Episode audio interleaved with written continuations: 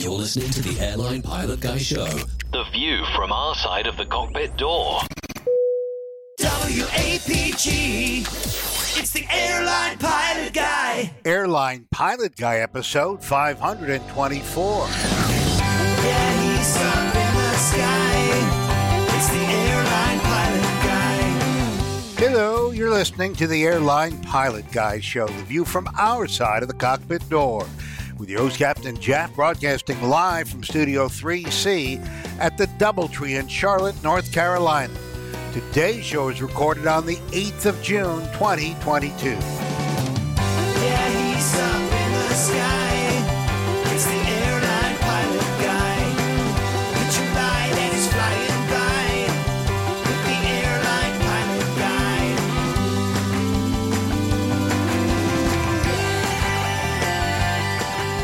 today's episode, a flight starts to take off from a taxiway at O'Hare.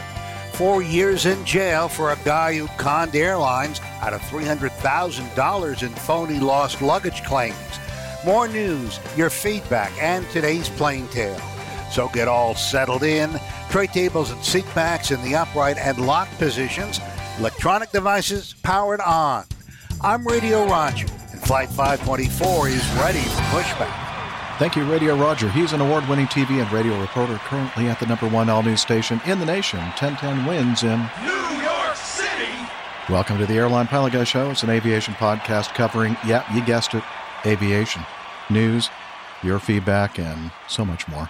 I'm Captain Jeff, pilot at a major legacy airline based in Atlanta, GA, and joining me from, not from our lakeside studio in South, but right next to me in the Doubletree Hotel. in North. Oh, Right thank on you. that. Sorry. Very smooth. yeah, I appreciate that. Uh, yeah, so uh, we're here. Uh, I'm on a layover, and well, we'll talk about that in a minute. Anyway, she's a doctor, skydiver, marathon runner, strength training junkie, IPA connoisseur, and commercial multi-engine instrument rated backstabbing jumper dumper. Dr. Steph. So glad to be here. Nice I'm to see glad you. that you're here as well. Yeah. yeah, we haven't really even had time to we have not. talk. We'll catch up. Yeah. All right. And also joining us from across the pond in his home studio, in Hartford, Hereford, and Hampshire. professional photographer, former RAF, RAAF fighter pilot, retired Airbus A330, A340 captain for Virgin Atlantic Airways. It's Captain Nick. Hi there, team. Great to be back with you all. Uh, we're going to have a few of us on board tonight, which is going to be great. Looking forward to it. We are as well. And also joining us in the control room in Toronto. Oops, wrong one. Thank you. She saw that before I even clicked on it. Uh, from her studio in Toronto, Ontario, Canada. Retired fin- financier, aviation enthusiast, spreadsheet master, and our producer, it's Liz Piper. Hi, everybody. Very jealous you guys are together there in Charlotte. You're welcome to visit. Anytime. We have space for you right here. Yeah. There's room for another Yeah, two. right. Yeah. Have a good show, back everybody. The camera up a little bit. That's all. It'll Yeah. work.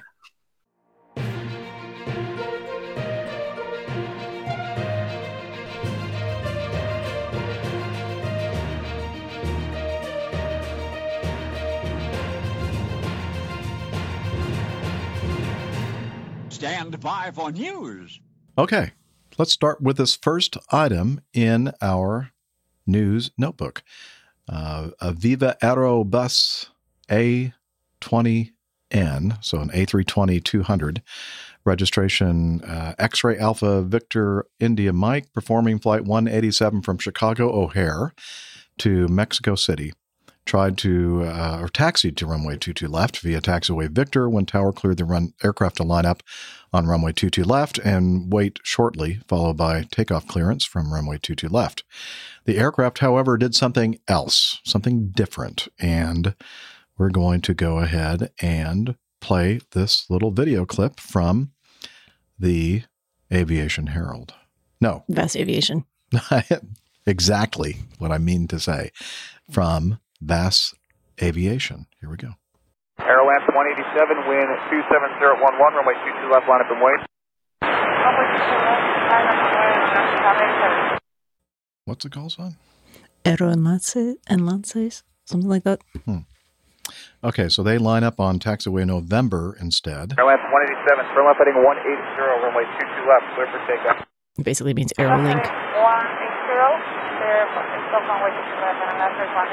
Airline 27, uh, cancel your takeoff clearance. Are you lined up for 22 left? Cancel your takeoff clearance, sir. Airline 27, cancel your takeoff clearance. Stop. Airline 27, stop. Airline 27, stop. You're taking off on a taxiway. Airline 187, O'Hare. Okay, cancel your takeoff clearance, Airline 27. You're on taxiway November right now. Take a right-hand turn at Yankee and a right-hand turn on Victor. Okay, uh, right, uh, right, uh, on Yankee and then Take a two right-hand turns. Next right turn is Yankees, a right turn is Yankees, and a right turn on Victor. right turn Yankee and then right turn Victor and left turn Uh, sorry. It's okay. Just make the right-hand turn, right turn Victor, advising you're ready for departure. Is it okay though? We're going to find out in a moment here. They're getting a number. Airline 27, I, it is, that is a possible pilot. So I have a phone number for you to copy when It's you're ready. probable. They always have to say probable. well, they said possible. Oh, possible. Yeah, and I said no, it's probable. Airline probable. 27, telephone number is 773 601 XXXX. All right. Airline Uh, 187, from up heading 180, with two left, clear takeoff. Left turn to one Victor and left turn and the aircraft continued to their destination safely using the correct runway, which is runway 22 left.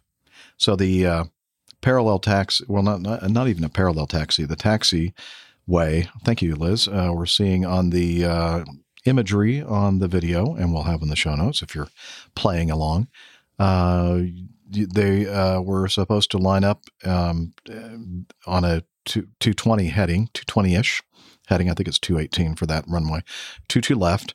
And uh, instead, they ended up um, turning right and then basically heading due west, uh, which is uh, one of the parallel taxiways for 28 right. And uh, luckily, the uh, control tower hmm uh, controller uh, saw this early on. Very quickly. the- yeah, They didn't get very far. and uh, you know averted a, a disaster there. Um, it, so uh, this just goes to say that it's always extremely important for us to, when we're taking a runway, to kind of double check your heading on your primary flight display and make sure that that makes sense with the runway that we're supposed to be using for takeoff, and uh, that would prevent uh, something like this from happening. What time of day did this happen? Do we know? Um, Was it nighttime? Was it at night? I don't think so. May uh, does it say? Mm, I don't think it says. I'm not sure. No, it doesn't say on uh, the Aviation Herald uh, narrative as uh, either. Um, but I mean, okay, It doesn't matter. yeah. I mean, if anything, I would think that at night it should be even more obvious that you're not lining up on a runway but a taxiway because of the lighting. Um, I don't know. I, just- I, I mean, it should be obvious either way you would think, but you know, if it's a unfamiliar environment, it's been stressful for some reason, long day, Mhm. task saturated with some, something else going on, you Mhm. know, unbeknownst to us, and yeah, Yeah. But good work by the controller. You know, I used to uh, depart on that runway quite a lot when uh, I was working, and we were parked. If you can put that picture of uh, it back up, Liz. Uh, yeah, we were parked right where those aircraft uh, are. You can That's see at the top. five. That was Yeah. the kind of international terminal. Uh, for visitors, and uh, um, the one thing I will And say is that And Southwest um, Airlines now, okay, same fair enough. category. same category. Uh, yeah. was that um, Non-cowboys. when there weren't any big queues, uh, well, even when they were, we used to get a lot of our checks done before we even called for taxi because we knew that if we were given a a quick taxi, the route between where we were parked and that end of that runway was very quick. And uh, you didn't want to get rushed trying to do your checks or miss something. And I'm not saying this is the reason, but that's just one of those things you've got to think about when uh, you've actually got a very short taxi route. Um, I- don't think it's particularly confusing. It is always a little confusing when you've got two runways starting around the same area, but I really don't have a great deal of sympathy for the crew for the very reason that Jeff said. Not only um, do they have a picture of the runway on their horizontal display, you know, it's it's representation, a big long runway, and you you're supposed to be point, pointing down it when you line up for takeoff. like, almost you've, you've got a perpendicular to it? damn great big compass, yeah, to show you. And and most sensible uh, crews tune an ILS uh, so that they've got that confirmation as well. You know, there are so many ways of making sure, and the markings on a runway are pretty Very different than a taxiway. compared with a taxiway that they've just trolled along. So, not a lot of sympathy for the crew.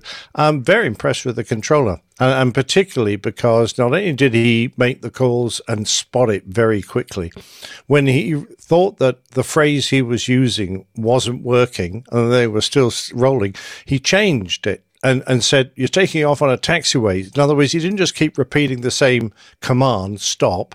He actually said something different that might have, um, you know, suddenly bought a response from them. Uh, I think they were just probably too busy talking to each other, trying to work out what was going on to listen Yeah, to what him. are they But, yelling uh, at us? No, So consider they're you know Ex- it's a Mexican Mexican airline, so probably not native English speakers. Correct. Spanish is probably their first language, but that's actually very difficult to do. You know, when you're, um, you know, there's a startle factor for that uh, controller as well. He wasn't expecting them to go down a taxiway. He was expecting them to line up on the Yeah. runway. Um, it's Yeah. you usually say the first thing that comes to your brain that's going to get their attention, and it's very difficult to think, oh. Maybe they're not understanding that. I need to say something. I need to phrase it differently, or say something a little bit different. So- I found though, if you're trying to communicate with somebody in a different language, if you just say it louder, then that usually helps.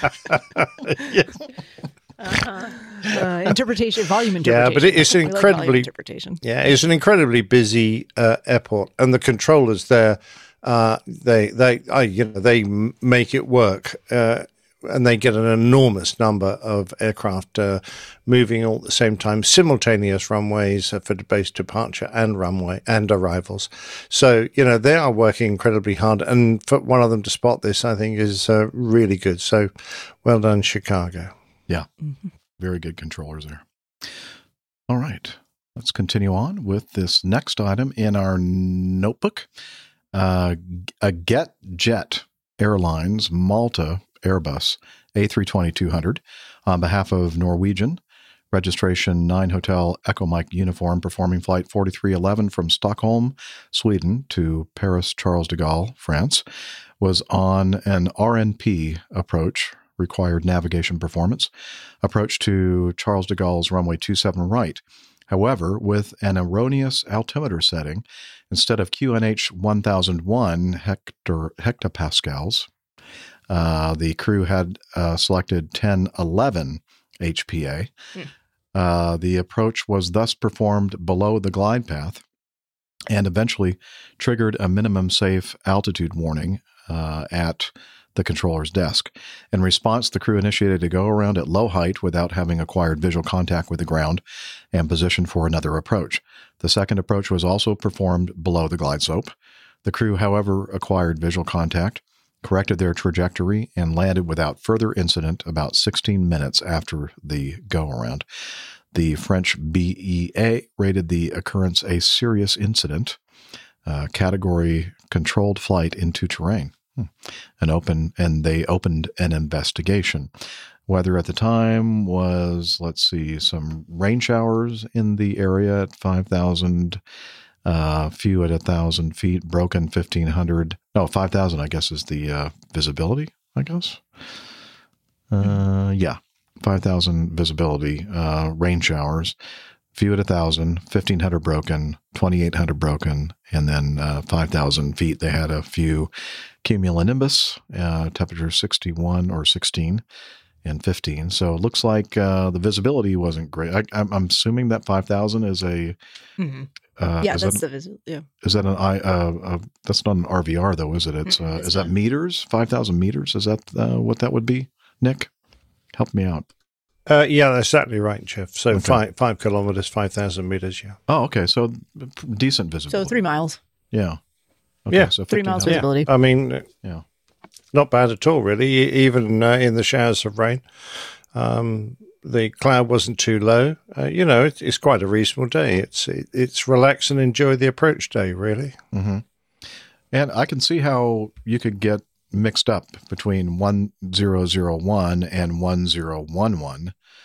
Uh, how would how would they, you know, trap Well, so- that? I mean, if they, uh, not very easily, I suppose. Um, Well, I, I don't quite understand. They would both need to set the same erroneous um, level. Otherwise, you get a disagree uh, warning telling you that you've got different Q and H's set on one side of the cockpit to the other. Or maybe when they're Uh, listening when to the Sorry, I missed or that whatever, they, they yeah, they heard it erroneously, or it was And you do your communicated erroneously. checklists and you say 1011 and then cross checked, you know, Mhm. and you're so I can see how they both Or have perhaps the wrong, uh, And interestingly, they didn't. Perhaps they didn't their change it on their. They didn't change it on their go around. You know, they were low again, but No, that's the unusual thing because you'd thought, having had this, I wonder what the controller actually said to them. Because if you give them an, an indication, if you just send them around, you go, well, I wonder why that was. But if he said you've been flying that approach um, 200 feet low way too low, the whole time. yeah, then you would go, oh, why were we doing that? Let's have a look around the cockpit and see. You might have picked it up. But uh, this is the sort of thing that every pilot, you know, who ever does an instrument rating or, uh, you know, GA pilot, if we ever set, misset an altimeter on one of our sim rides, that's, that's it. That's a fail. Um, you know, this is one of the, the vital things. In fact, there's a lot of sim procedures we do where the instructor purposely sends you above uh, the transition altitude and brings you back down again just to confirm that you're capable of setting the correct altimeter settings. Um, so, you know, I, I kind of despair. It's a bit like the first one. I'm going, what are people doing? Uh, we all make mistakes. I understand that, but I, I, I Yeah. like you, Nick. A good point. It would be nice to have the um, transcript for the communications because I'm wondering if the tower uh, or controller or the approach controller kind of said confirm, you know, altimeter one zero one one or one zero zero one. Yeah, who gave who gave the You know. erroneous information in the first place, or where'd they get it from? Yeah. If they got it from that yeah, controller, that's, that's it. We want to know Yeah. who to blame. Good point. yeah. But they're going to do a full. Uh, it's a serious incident, so there will be a, a full inquiry, and hopefully we'll actually get a transcript, script, perhaps. Yeah, because this just happened in months recently, to just the come. third of June. So And I said Yeah. I said 200 feet, but apparently that's 270 feet. I'm sorry, 23rd of Ju- I don't know. 23rd of May. oh, 23rd of May. Okay, this was created on June third. Yeah, okay. I, uh, as a rule of thumb, it's about thirty feet uh, hectopascal. Okay. it? I don't So know what 10 hectopascals Yeah, means. so We don't it's- use that. I don't. That's Yeah, I know you guys use some mercury- some arcane measurement where you measure mercury in inches. Uh, uh, yeah, inches of mercury. Sorry. yeah. Yeah. Uh, well, we're again. That makes more sense. that's, to. It's fine. That's what we do. That's what the cowboys used to do. They used to use mercury uh, inches of mercury uh, in the in the Yeah. uh, And then when you break it open, yeah, they used to you know, drink it in the old drink days. it. Yeah. Well, if you drink it and it passes straight Yeah, through, that's fine. That's when it's that's when you inhale it. Hall Boxes has a good comment here. iHall boxes says uh, also Q and H are supposed to be read back, so at least three people were wrong. Now in this case, one zero zero one one zero one one, I could I could see maybe even hearing it read back incorrect. You know, like or not hearing it read back incorrectly. You know what I mean? The, the, the, those are No, it's all, it's all entirely similar. possible to do, but that's why there's supposed to be three people Yeah. checking it. And, you know, Yep. it's one of those things where But is it then- possible for everybody to make the Yeah. mistake? Yes. Yes, it's possible. It's a Clearly, yeah. Maltese crew reading it back to a French controller, so uh, anything could happen. Okay. Flying for Norwegian. Oh, Well, I'm just saying neither of them are using their Yeah. their primary language. You know, they're not. They're, they're using a secondary language. What is to- the to- primary language for uh, Maltese people? Do they have a Maltese language? It's a question Uh, I, I don't know. I have no idea. But I don't think it's necessarily English. But Yeah, uh, Carlos would know for sure. It, it might be. Some countries uh, Mm-hmm. have English as their primary language. Well, I'm sure they've got a local language. Okay, next. I mean, there are a lot of G- GA pilots out there that go, "Oh my heaven, you guys are supposed to be professionals. What's the matter with you?" And when something like this happens, I happen to agree with them. Yeah, true. Well, let's pick on GA pilots next. Uh, next. Excellent. Steph will hang Nobody gets a free pass. accident uh, EDI Express Turbine Express 2000 RG. I guess that means retractable, gear. retractable gear, yeah. I'm Uh, not continue familiar with because I have a have to cough. Okay, uh, I'm not familiar with this. That's a sleek particular- looking Yeah, airplane, I'm not that. familiar with this particular aircraft type. Um, so let me scroll down here. Um, so an EDI Express turbine, Express 2000 retractable gear experimental amateur built airplane.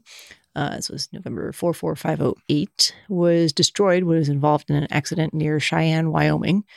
Uh, the sole That's pilot where cowboys come from. I know. I was I was looking for the cowboy. Uh, Uh, you can find it. Click over there, and I it and right there. There we go. Got it. All right. Um, the sole pilot on board six gun. Was fatally injured. Um, preliminary information indicates the pilot reported an engine failure. Oh, I can't. Sorry. Jeff removed the screen I was My reading. this is professional here. I thought you were laughing about the the result No, of the I was, crash. I was so I thought reading across the screen, and it, all of a sudden it wasn't. Very callous. It was not the article anymore. It was some picture of something Yeah. Well done, on Jeff. Facebook. Um, so the pilot reported an engine failure about four miles south of Cheyenne Airport. Um, that's Charlie Yankee Sierra. Shortly after takeoff, he later told ATC that he was going to try to land in a field, and his last communication soon after was, "I am on fire. Please send rescue." The crash site is a storage area off Nation Way and Crook Avenue, Right.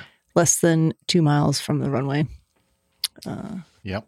Um, and by the way, uh, we should uh, mention that uh, some of the uh, news coverage uh, is from Cowboy State Daily. it's Wyoming. I know. Yeehaw! Yeehaw. uh, let's see. Um, it it really doesn't have a heck of a lot of uh, information, but we do have. Wait a minute. Hang on. Video from I do security have a cameras video. show the plane so spinning into the ground. Let's uh, take a look at this, shall we? Mhm. Okay. Ooh, Um, I see that. that's on- uh, taking a very high angle of descent. Steve Sears had the security cam footage of this aircraft coming down. Not a good sign with this angle here. no. It was a solo pilot. You can see it was an Express 2000 RG. November 44508 was the tail number. This is the interior. I'm not sure if any of you have flown this aircraft before, any of you pilots. Um, but there's the tail number there. Yeah. A So again, fire is gonna go ahead and get the call from dispatch. They're gonna go and respond to this thing, and you can see they're on scene putting water. It was at a storage facility. Luckily, the storage facility was closed. No one on the ground was injured, which is good. But you never know what is inside these stor- uh, storage um, rooms, so they have to be careful there. And thank you, Standby News, for the for that footage. And then so here you can see they pulled hand lines. So these larger hoses are gonna go to the hydrants so they can get sustained water. And then This, they by the pull way, is these from um, a cross YouTube lays channel. This all guy, the way we, and to we played some stuff there. from You can see uh, his channel the before. He uh, comes at it from a minutes to put out the firefighter's fire, but there you can see they Well, got it out. Firefighter prote- Again, solo passenger or solo And, pilot um, did not survive. Anyway, there's, the, uh, flight path showing the uh, flight path. So uh, took off, quick. Uh, turned left, and then the had the problem with the engine Airport. and uh, didn't make it back to the air, airport. And it looks like a pretty Avenue built up the area there found that the uh, where the airport is. And then you can see that. Luckily, though, no there. injuries on the ground, but unfortunately, road, and you a fatal injury for down the Luckily, they weren't filming that reality show Storage and Wars. There's the there. storage facility again. Okay, I'm not going to repeat that, Liz. You No, know, there's I a Cessna 117. Slightly insensitive. Okay, uh, this is ARFF World, uh, the watch it here. YouTube uh, channel where from uh, So you guys I got this uh, this video. Okay. Johnny Johnson says, Oh, Johnny fast. Johnson My Picasso was in that storage unit. Yeah, I bet it was, Was. Johnny. Yep. Insurance. yeah. you need that. Make a claim. Mm-hmm. Yeah, you just need the receipt, Johnny. We want to laugh about this. We just really want to laugh about this. Yeah, so this is not not a laughing not a matter laughing at all. story. Yeah, I mean- it's uh, I don't know. It's really hard to tell from. I mean, so he he realized he had a a problem. He had engine failure and then apparently a fire, or at least smoke. Um, but that looks like he stalled. Yeah, so I'm thinking that it may have all these distractions caused him not to pay attention to his Airspeed. airspeed, and that's that. And it's not uncommon, is it? No, that you happens. Lose an engine. Yeah, and especially if you you know if you can't see if for some reason the, there is smoke in the cockpit. Yeah, that's a definitely a, Mhm. an aggravating factor in the whole thing. If you have smoke in the airplane, um, We'll fire. see if we can get some more information as time Yeah, goes such a by. shame. Uh, you know, he's obviously a keen pilot, sweet aeroplane. Um, but you know, I, I don't know. It's, it's a thing that's rather unusual in to, to the states. Really, this category of experimental aircraft. So. Uh, I don't know how well regulated it is compared with, you know, sort of standard commercial airplane that you would buy. I, I mean, a- airplane built by a manufacturer. Um, yeah, but, obviously uh, less you know, regulation involved in it. Yeah, yeah. It's a, but you know, just looking at the pictures of the airplane, looked pretty pretty nice. I mean, it looks like uh, Oh, it did. It, Yeah. Well decked out and looked well put together too. So When you're at Mm. EAA, can you do an interview Very on sad. that, Jeff, please? Can you find bring, out about brings me back for some reason to um, No. uh, the lovely uh, country singer uh, who died in an experimental aircraft he was flying himself. uh, Um, yeah, I think he Country lived Road. near uh, John, Den- Denver. Oh, John D- Denver. John Denver. Yeah, lived that's near Denver, right. I think. yes. Yeah. Yes, he probably. yeah, he, he died when he um, he had an engine problem and he had to try and find a fuel cock uh, to um, f- turn and uh, get fuel from uh, an, another tank, and it was in a really difficult position because you know it's the sort of thing that sometimes happens when you build your own airplane. Yeah, and in that case, it wasn't really an engine problem. I mean, the engine did quit because of fuel starvation, and uh, he was trying to Yep. fix it by, problem. Yeah, Yeah. making sure. He, he he jammed the rudder over, trying to get his leg out of the way so he could twist around and um, turn the fuel cock, Not put the airplane into a spin. But you know, yeah, I'm just thinking, you know, it's a little bit similar. All right. Um, yeah, let's uh, let's bump it up to the more positive. Oh, actually, it's not super positive, but it's at Yeah, least but it's not, a pilots. crash. No, no pilots. no at fa- fault no here. fatalities in this. No pilot's fault. Here. No pilot's fault Nope. here. Uh, let's see. Con artist gets nearly four years in jail for five hundred and fifty thousand dollars lost luggage scam that duped American, Alaska, and United Airlines. Not Acme. Not Acme. Yeah, we're not going to fall for this crap. No. A fraudster who managed to swindle more than 300,000 out of five major airlines has been sentenced to nearly 4 years behind bars after reaching a plea agreement with prosecutors. Pernell Anthony Jones of Kenner, Louisiana. Uh, oh, these Louisianians Louisianans. or Louisianans. Yeah. That sounds Uh, better. Is that right? Yeah. I'm not sure, to be honest. People that live in Louisiana uh, duped the likes of American Airlines, Alaska Airlines, and United out of hundreds of thousands of dollars in lost luggage claims. Southwest Airlines and JetBlue also fell victims to Jones' crimes. Jones carried out his crimes for more than five years and even continued to submit fake claims after he was arrested. Wow. That's, oh, That's dedication. I like, I'm That's beginning to like this to guy. craft. He's he needed to pay his lawyer. yeah. Yeah, they Anyway. won't notice. I've got to pay for these lawyers. Exactly, legal legal Come on. fees. Anyway, he was arrested Yeah, this is Dallas my only form of income.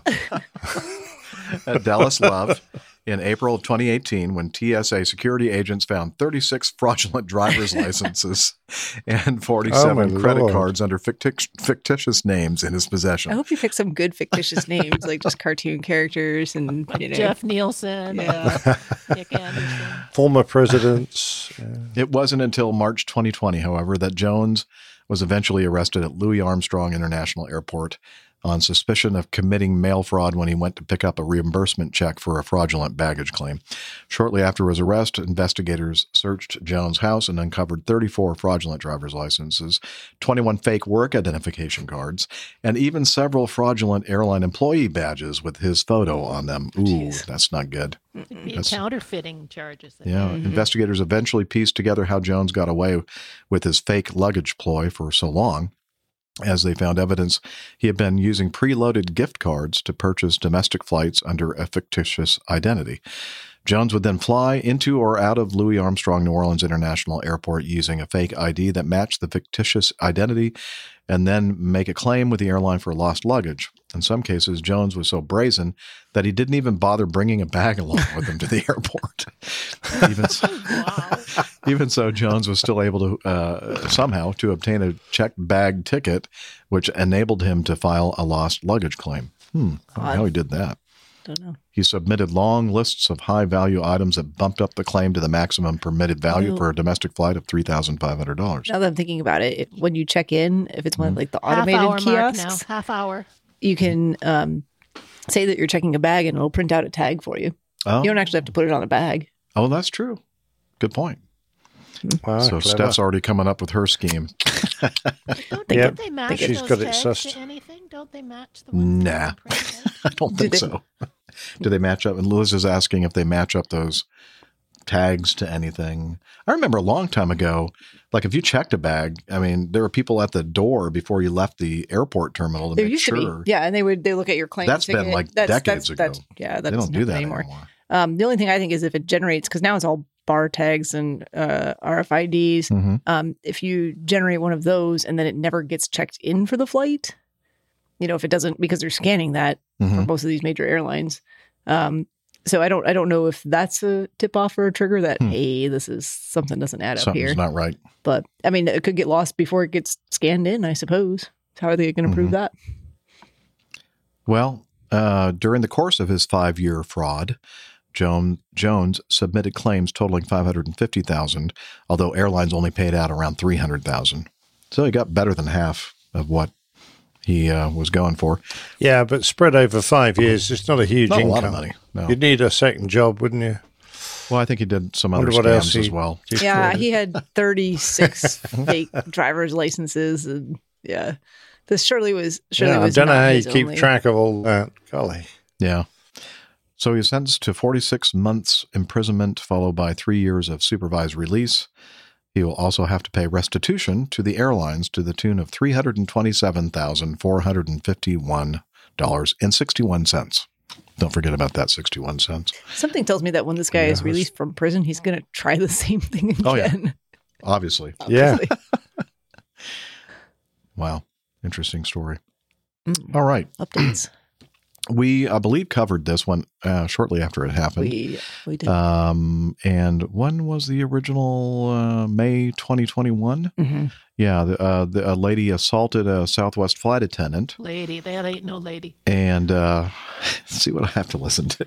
I- it- you know, yes, it's She's very distracting. it's not distracting. Um, anyway, uh, you just have to remember that no one else can hear her. I know. Well, you can hear her now. I can. Yeah. Um, anyway, the woman who knocked out the Southwest Airlines uh, teeth, uh, air, out Flight Southwest attendant. Airlines teeth. Yeah, look, is that just a yeah, bad uh, that's a h- headline? terrible headline. Woman who knocked out Southwest Airlines teeth. It makes it sound like the airline has teeth. Yeah, well, maybe it does. Anyway, uh, ended up with a 15 month prison sentence. And believe it or not, I do have some video to go along with this. So let's listen. Attendant also gave a very emotional statement. We are going to good red cross. This video went viral of 28 year old Vyvianna Quinonez punching a Southwest flight attendant, pulling her hair, and knocking two teeth out last year. During the flight's descent, Quinonez was not wearing her face mask properly, unbuckled her seatbelt, and had her tray table down, all in violation of federal rules and regulations. in a fit of rage, violently assaulted a flight attendant by punching her with a closed fist multiple times in the face and head. This This behavior was reprehensible and it will not be tolerated. Today, Nope. So uh, she was taken to court and uh, was sentenced uh, 15 months in prison. They said the re- one of the reasons why it took so long to bring this case to trial is because they were trying to sort out um, like a, a DUI charge or something else that she was. Of course. I mean, it's never just one for. thing, right? Yeah. Doesn't she pay some kind of restitution too, or something? She has to pay thirty-three thousand dollars in restitution and fines as I well. love that. Love Hmm. Well, and good luck getting that. But uh, well, yeah, but hopefully, yeah, it's so get to get on an sad. airplane again either. Um, you know, yeah, you can have one moment of rage that could ruin your life. You know, for yeah. Yeah, I Just Try and, keep, try and keep it together, folks. Yeah, I understand. You know, get the frustration because you know constantly being reminded. You know, please, you know, make sure you're wearing your mask correctly and make sure it's over your nose. And and I guess it, this lady's fuse uh, just ran out. And but again, that's not the right way to resolve a situation when you're frustrated. Uh, just just follow the instructions and uh, and and And then you know, be a if good you're person. yeah, if you're really upset about something, maybe write a strongly worded email or letter afterwards There if you go. really think you or were. just really punch um, a flight attendant in the in the face and you know, if you're really upset, punch yourself in the face, there you go. And then And you know what I liked about no that, one else will uh, have to deal with that video there is the fact that that that man oh, got up immediately. up immediately Yeah. and said, "You sit down. You know, you get a hold of yourself here." And uh, and she tried to get back up again, and he made sure that she stays stayed seated. So, um, you know, in this day where most people wouldn't have done a darn thing and just let it happen and get even worse, um, it's nice to see that somebody came came to her uh, rescue and, and yeah, uh, or stopped worse it. still, just got the camera out so they could make a few bucks from a video. Yeah. Well, in this case, I think the video was very useful Mm-hmm. in court. Uh, oh yeah, I'm not, look. If if you are not in a position to intervene and Right. uh, save this woman from a, a completely unjustified beating, then yeah, get something that can be used in evidence because uh, it could be very useful in the court case. Oh, wait a minute. Oh, so here's part of her defense. She claimed that a, that gastric band surgery caused her blood alcohol concentration to rise abnormally. well, yeah. if you had gastric band surgery and you shouldn't be drinking alcohol because of it, then Yeah. that's not a good defense. Or is that part of her defense for uh, the That was drunk part of her defense for her Oh, drunk driving. okay. Never mind. All right. Um, oh, here she sounds like an upstanding, upstanding a very fine, upstanding citizen for Mhm. She sure. ain't no lady. She ain't no lady, Liz says. Okay, uh, let's move on to this next one. Um, kind of a tragic um, circumstance. Um, Tim Van Ram sent this in, and he said, hey, APG crew, this event is right up Nick's alley. Glad everyone esca- escaped with their lives. Now, there were some ser- uh, serious injuries, Oh, yeah. Mhm. however, in this incident, and uh, it involved a two things that uh, Captain Nick loves uh, hot air balloons and trains. And uh, this uh, happened. I was in- just recoiling from Tim mentioning my alley. So, Oh, um, yeah, sorry. yeah, we don't want to really go, At least- go up that alley for sure. no, we definitely do not. But um, yeah, I mean, I would love to. Have, I I was itching to make a joke about this until I uh, heard that uh, three people were seriously injured and Mm-hmm. you know m- may have um, you know life changing injuries. In which case, you know, jokes may not be appropriate. But uh, I was looking forward to some artwork I could do for this show of a a balloon uh, hooked up on a train, but um, not ideal. But uh, you know, uh, if you've got power lines, uh, train tracks, whatever, um, I think shouldn't you be giving them a wide berth? But this bloke apparently uh, couldn't do that. I don't know why. Because you're supposed to be able to control the height of a balloon. That's about all you can control, can't you? Um, We do so have some- It would be nice if it Oh, I'm sorry to interrupt you there, Nick. You were no, I was just going to say, talking. it would have been nice if he'd been able to just uh, float over a bit further. Mhm. Uh, so let me tell you a little bit about this, and then I'm going to play a little bit of a video uh, from um, a car that uh, was kind of following the hot air balloon. Um, let's see, where is it? Okay, three people uh, injured Wednesday when the hot air balloon they were in became entangled with a train in Wisconsin have been released from the hospital. uh, police in Burlington, Wisconsin, were called on a report of a hot air balloon that was struck by a train around 8:15 p.m. And the three victims were initially said to have suffered life-threatening injuries. You're allowed to take over again. Oh boy. All right. Uh, continuing on, by Thursday, the pilot and two passengers had been released from a Milwaukee area hospital, the police said in a statement. So that's good. This happened on Wednesday and they were released by Thursday. So that's that's good, indicating that maybe their injuries weren't as severe as initially thought. Uh, the pilot told officials that as he was trying to land the aircraft, or he was trying to land the aircraft when the gondola touched down and the balloon got entangled with a northbound Canadian national train. There's the problem. The problem is with the Canadians. Yes. Ah, It is. yeah, there we go. I, I didn't notice that before. It was it was not clear how fast the train was moving. Canadian National, a freight company, declined 30 to miles an hour. I'll tell you that. The yeah, it says that uh, in a different article. Um, or the that was what the train engineer I think was quoted as, as saying. yeah, it was five below the limit or something at that point. So the um, the Federal Aviation Administration said the crash involved a Cameron Balloons Z90 hot air balloon, and the investigation remains ongoing. The National Transportation Safety Board said it was investigating it as an accident, and a preliminary report should be finished in two weeks. All right, and uh, Did you say it was the V90? Z. Z? Oh, Z90. Oh, that's Z. a really quick balloon. That's uh, that's one Oh, of the it? best. Oh, is That's- that one, uh, that you- yeah, uh, you're absolutely aware of? brilliant balloon. Yeah, Okay. yeah. Um, such a shame. Okay. Um, now I can't always tell. Don't, don't cry, Jeff. But I, I'm, I'm just a He's he's very emotional today. yeah. Is this it? I don't know. Yeah, Yeah. here we go. This is from the car. Big it is. I can literally see Oh, the look at all those power lines. Yeah. That's so cool. So this is a car and a, Don't a worry man about us. We're just chasing hot air balloons. his son in a car and uh, taking video of this hot air balloon. Now we're chasing a train too.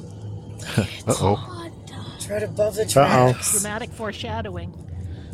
it gets more dramatic. Oh, okay. I thought I thought that was a balloon just whistled along. I It's thought, that must be the Z90. You know, you pulled like the fire trigger so it could go higher. What's this guy doing? Watching them. Oh, why is it so close to the train? It's going down. question. Well, follow it down. Oh, yeah.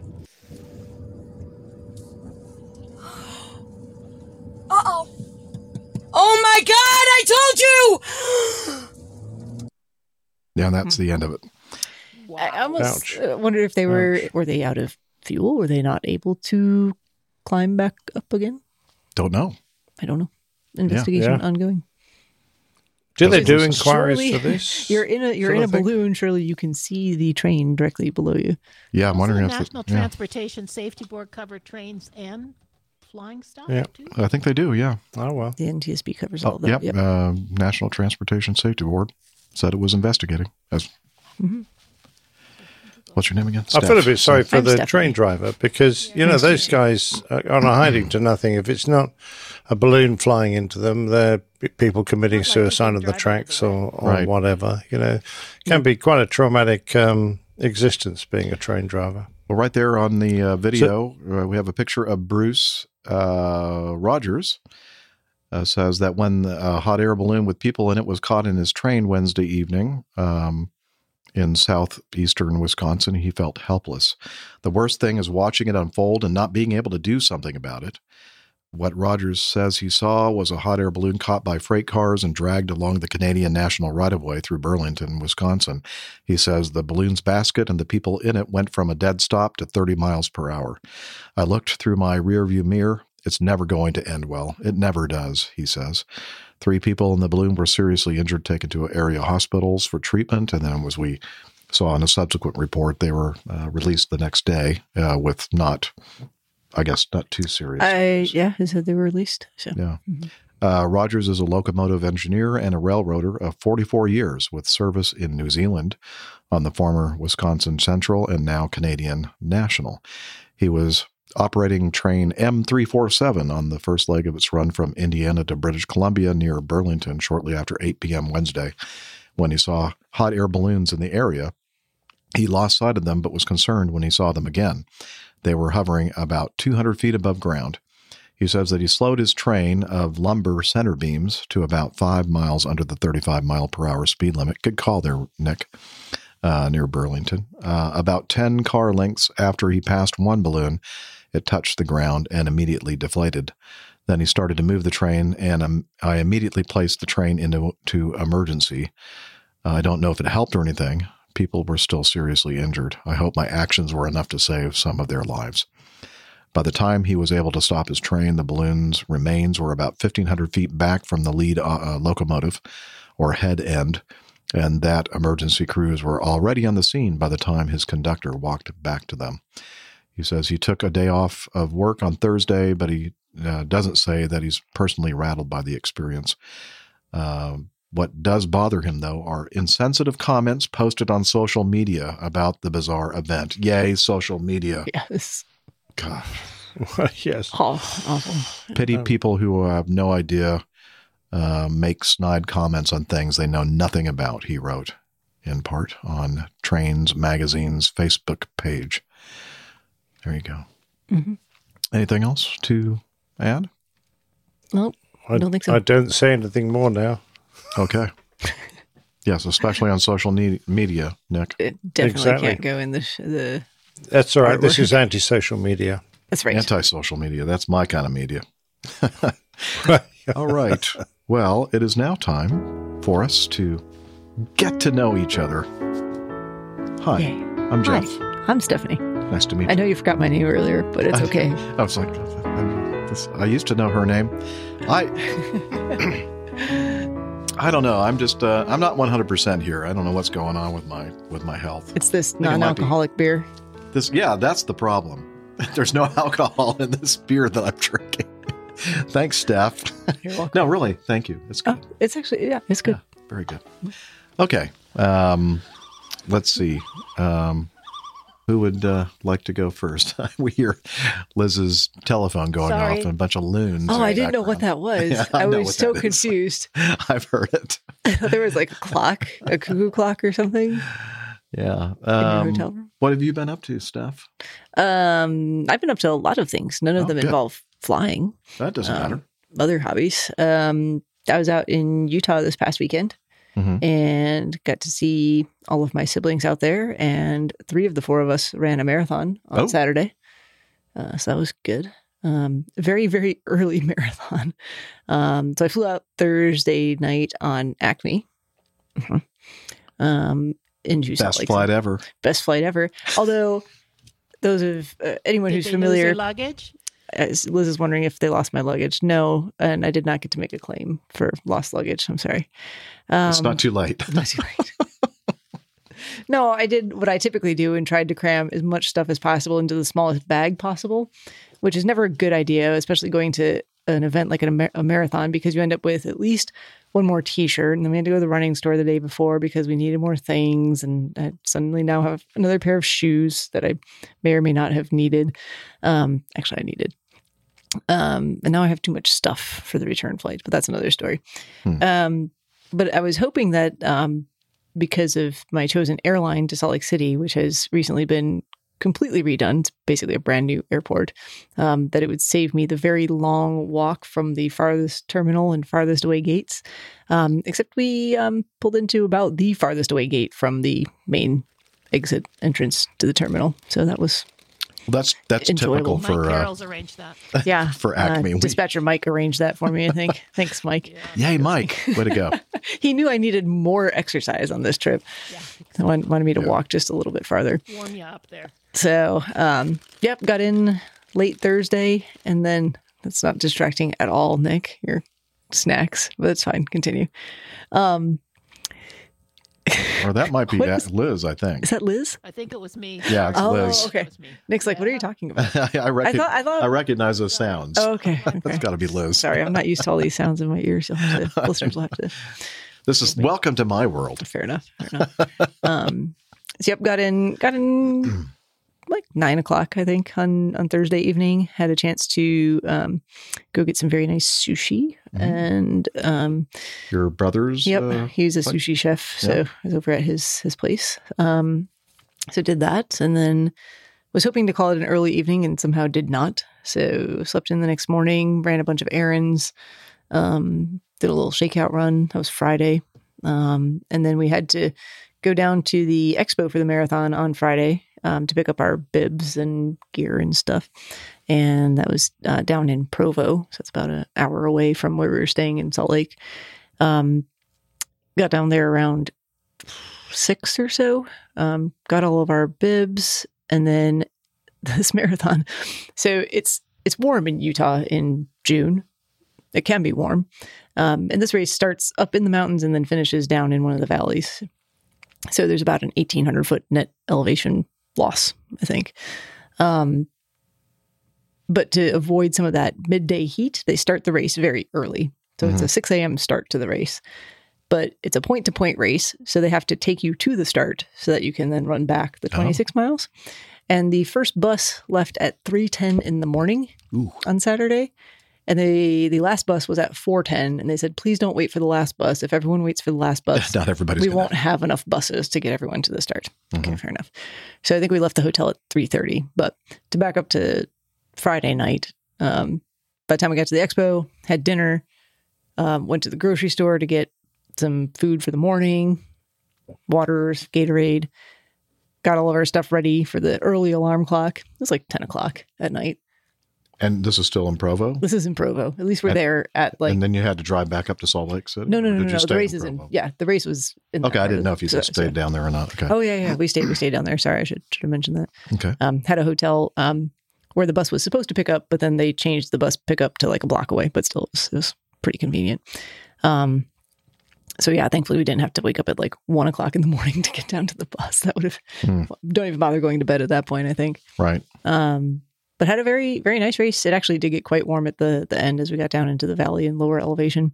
Um, but the start was was really nice. It's really pretty. It's through the mountains and, and canyons. Um, nice views of Mount Timpanogos the whole time. Um, Was it up and down or? mostly down. There was some uphill in the middle. Okay. Um, not terrible uphills, but just enough to kind of mess with you a little bit. Mhm. You're expecting this nice downhill course, and then there's this But downhill kind of can be downhill is well, downhill right? is tough. Yeah, It, it really is.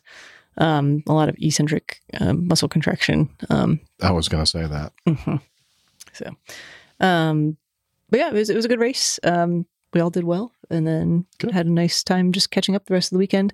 It was the um, Utah Pride Festival, which is actually a pretty big deal in Salt Lake City. So we went to the parade on on Saturday, and then um, my brother's others, my other brother's uh, bar slash restaurant hosted a drag show in the evening. So we enjoyed that as well. Oh, I love drag racing. A little different, Oh, not not the same. not the same. Okay. Um, yeah, it was a fun weekend, and then took the red eye back, and I'm still quite tired. hmm Well, I mean, and then I went straight to work on Monday morning from the red eye. That was that awesome. seems pretty typical. Yeah. Uh, something you would do. Yeah. All right. Well, you know, you, it figures that uh, you know the pride and the drag and all that kind of stuff, and uh, the Church of Latter Day Saints, Jesus Christ, The Mormons. Mhm. Yeah. It all, yeah, it all that all works. that all fits. yeah, makes sense. Not really. Okay. It's a little counterintuitive, but it's uh, Don't go there, Jeff. I'm I've already gone there. Thank thank you, Liz. I'll shut up.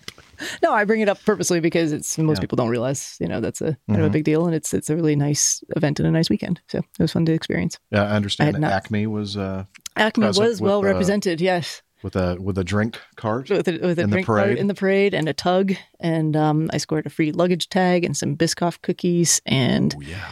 um, some of the little plastic wings, pilot wings that they give to kids. Ah, Giving away lost luggage. okay. Some lost luggage. Lost luggage. okay. She saw Purnell running down with lost luggage. he was just giving away random things.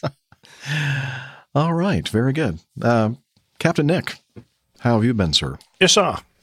Uh, well, um, we had the Jubilee weekend, so that has been full of uh, celebrations and yeah. lots Big going deal. on around the country here in the UK, um, celebrating uh, 70 years of uh, the Queen's uh, reign. and uh, so we had a street party um, and uh, enjoyed that very much. But of course, it ate up a lot of time, so I struggled a bit to get a plane tale uh, done this week. I only finished it at lunchtime um, today. Um, but apart from that, uh, yeah, the bowls is going fine. Uh, and uh, not been knocked out of anything yet, which is uh, kind of good news so far. Um, and that's been about my week, really. Bowling, wet weather, um, and street parties. So, all actually good fun. Good fun. Excellent. And I'm going to throw uh, Liz a curve, and I'm going to bring her. By the way, your Liz, your audio is now going to the stream, even though you're not in it um, in the video. Why? Uh, because I'm going to ask you how how's everything going with you? Uh, what have you been up to? You wanted me to tell me about my dog park incident? Oh, that's interesting. You want to come in on the uh, video to tell us about that? I guess. Yeah, come on Give in. you the abridged version. Okay. little more vil- volume, please. Can't hear Liz. Uh, she's going well. to come in on the video, and then we'll be able to hear her just fine. Maybe not. Maybe she's just going. Ah, yeah, here I am. is. Sorry, I, I just wanted to mute myself over on Cleanfeed. Okay, so uh, most days I take my dog Poppy to an off leash dog park near me so she can have a good run around. So I think it was, is that better? That's good. Is that better? Anyway, um, I think it was a week ago Sunday. I went down to the dog park, and the dog park isn't particularly busy. Anyway, I pulled up. Uh, there was a guy there that I didn't see when I initially pulled up. He came out sort of from behind some trees and he yelled something at me. He was quite a long t- way away, and I didn't know what he said. So I yelled back and sort of said, What did you say? Oh, yeah, he had a big dog on a leash in the off leash dog park. And I thought, okay, something's weird here. But anyway, so I yelled back, What did you say? And I don't know what he thought I said, but he started to run down the hill with his dog and yell and scream and shout profanities at me. And I thought his very vicious dog was going to go over the fence at me. And it was pretty scary. Anyway, this guy talking about having a short fuse, I mean, uh, he just went crazy. And I must admit, I did talk back to him a bit, which I shouldn't have done. I should have just de escalated and left immediately, but I didn't. But anyway, I finally decided that was the best course of events. So I took Poppy back over to the car, put her in the car. I got in the car. He came after me and started to pound on my windows and screech and yell at me. Oh my gosh. And I said I was calling the police. And mm-hmm. he, this really upset. He said, started to laugh and he said, I am the police and you're going to have charges against you or something. And I thought, oh boy, you know, like, Uh-huh. like, is this real? What's me see going on badge, Mr. Policeman. Anyway, I should have called 911 at that point, but I just kind of wanted to get away from him. Sure. So I start started the car up and started to drive away, and he ran back over to his pickup truck and started to follow me, and that was pretty concerning. Now I have to give him credit on two things. He never unleashed his vicious dog at me, which could really have hurt me and or my dog. Thank God. And I was worried he was going to be one of those kind of guys that started to bump into my car or something. Anyway, um, I started to drive toward home, and then I sort of thought, I don't want him to see where I live. So I drove up the street and I just pulled over to the curb and I was trying to figure out what I was going to do at that point. And I guess he decided, thought better of it. And he just drove past me and got on a, a road over to the. Anyway, it was a very, sh- I was very shaken by the whole thing. And I did actually come home and call the police and reported it because I didn't know what the scoop was. And I had a policeman call me later in the day. And he was very reassuring that I had done the right thing, although he did say you should have called 911. But he did tell me the guy wasn't a. Pol- oh, yes, I was able to get a picture of his license plate number, which Oh, was good. very helpful. I was going to ask if, if you were able to So- do that. hmm well, that which enraged him even more because he saw me doing that. But anyway, I don't care. Anyway, but luckily the police officer said to me they knew who he was. They were going to talk to him. Did I want to press charges? And I said no because I don't ever want to see this person again. But he just basically said you should have called 911 and if you ever see him again, I had never seen him before, thank goodness, and I have not seen him since. But anyway, it was it was a it was a unpleasant event. So Well, we don't like those, do we? That's No. not good. No. I feel for you. Was he a Canadian? Yeah, it was. I don't think so because Okay. he kept saying yeehaw. So no. he, he couldn't be a Canadian. He wouldn't those have passed Canadian the test. cowboys. Come on.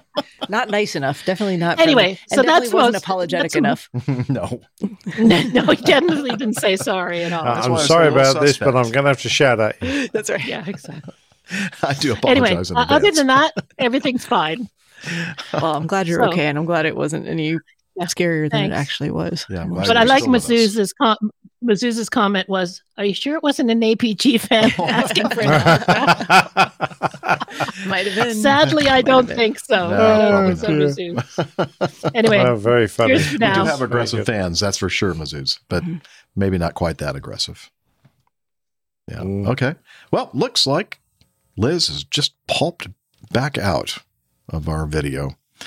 Um, thank you, Liz. Uh, it was, uh, well, I was going to say it was nice getting caught up with you, but uh, that was a horrible story. And, Right. uh, we're so uh, sorry you had to go through that. Yeah, absolutely. Yeah. Definitely. Uh, I guess it's my turn. Not really, not a lot going on with uh, Jeff, although I did move out of the cabin. And I tell you what, I thought that I didn't have, bring up that much stuff to the cabin, but I a lot more than you yeah, thought. A lot more than I thought, and uh, yeah, You're really going to have to pare down for. I know. I I don't know what RV I'm gonna do. I'm gonna or get a bigger storage unit. No, no, just let it go. Let it go. I know. I know. Uh, I'm going to let it go. But anyway, there was a lot of cleaning to do back in that back covered uh, screened in porch that uh, I basically had never. I envisioned all these parties, and I was even looking at you know like some uh, portable hot tub to Oh, put yeah. back there and the whole Nice. bit. And I'm just you know in my mind thinking of all these just wonderful experiences I was going to have, and I, I hardly ever walked out there the the entire Aw. ten months I was there, and uh, and the only uh, the only visitor that I had in, in other than myself in the cabin was the contractor and the painters doing the painting back in like September Hmm. of uh, that. no one but- else ever showed it. And he No. didn't want to use the hot tub? Well, I didn't. I didn't get a hot tub. It's like I thought there was going to be a hot tub here. Well, I'm really disappointed, actually. Uh, anyway, so uh, the, all the cleaning and all the all the layers of uh, you know the pollen. Oh, I know. I'm familiar with Yes, pollen. Yes. uh, the pollen is when the crazy. pollinating happens, it's a and it's just like a like a thick layer of if you if you don't get to it right away and keep up with it, it just becomes a mess. And I just kicked up all that pollen and everything else, and I think that's exactly what is causing my problem right now with my uh, my throat. Uh, Do you need another tickly through? I might. Uh, yeah, I've, I've gone through one already, but anyway, IPA sour or gose sour? I would um, whatever you think. I'm gonna just surprise me. Surprise. Anyway, uh, I'm on a uh, trip right now. Uh, left. It's a four day trip. I left on uh, Monday, and uh, after doing some singing over the weekend, and uh, let's see, the first night we were in somewhere. I just can't recall where. it wasn't here. It wasn't here. Oh, the, the first leg was here to Charlotte, and then we ended up in uh, Nashville, Tennessee. Oh yeah. And uh, oh, they're having a big um, music, uh, country music um, channel, uh, com- country music awards and fan fest and all that kind of stuff. It's really, really a busy place. Lots of people in the hotels and in the downtown area and at the at the barbecue uh, joint that we went to. My first officer and I had a good time. Uh, next day, we ended up in Minneapolis downtown, and um, that was eh, was okay. And then uh, today, just two legs uh, from Minneapolis to Detroit, and then here, and got in uh, right around well about eleven thirty before noon, and uh, I get to choose from mm-hmm. two items here: all the fruit, fruited sour, or the goza. Goza. Yeah. Does does does this goza with my shirt? It does. I bought it because it's called the Downwinder. Oh, have you tried the goza? I have not. I haven't no, tried I any know of you like goza. I haven't tried any of these. I was actually going to try this one. Okay, So so we're I'll good. do the goza. Okay, very good. Thank you. And if it sucks, I don't care. Dump it out and get a different one. No, it's going to be great. Okay. Where is the Athletic Brewing Company? I don't know, but I can get it delivered in the mail, Okay. but not to the state of South Carolina, which is odd because it's non-alcoholic. So I had to have it delivered to my office, Okay. which is not South Oh, Carolina. uh, Stratford, Stratford, Connecticut. Connecticut. and San Diego, California. Mm-hmm. Interesting. Okay, thank you very much. Mm-hmm. Um, yeah, and then uh, so I'm here in Charlotte, and then tomorrow morning, um, early, really early, one leg back home to Atlanta, and then I'm finished for the. Uh, so it's like a kind of like a three and a half day trip. It's you know I get paid for a four day trip, but it's nice and easy. Tomorrow. Weather's been good.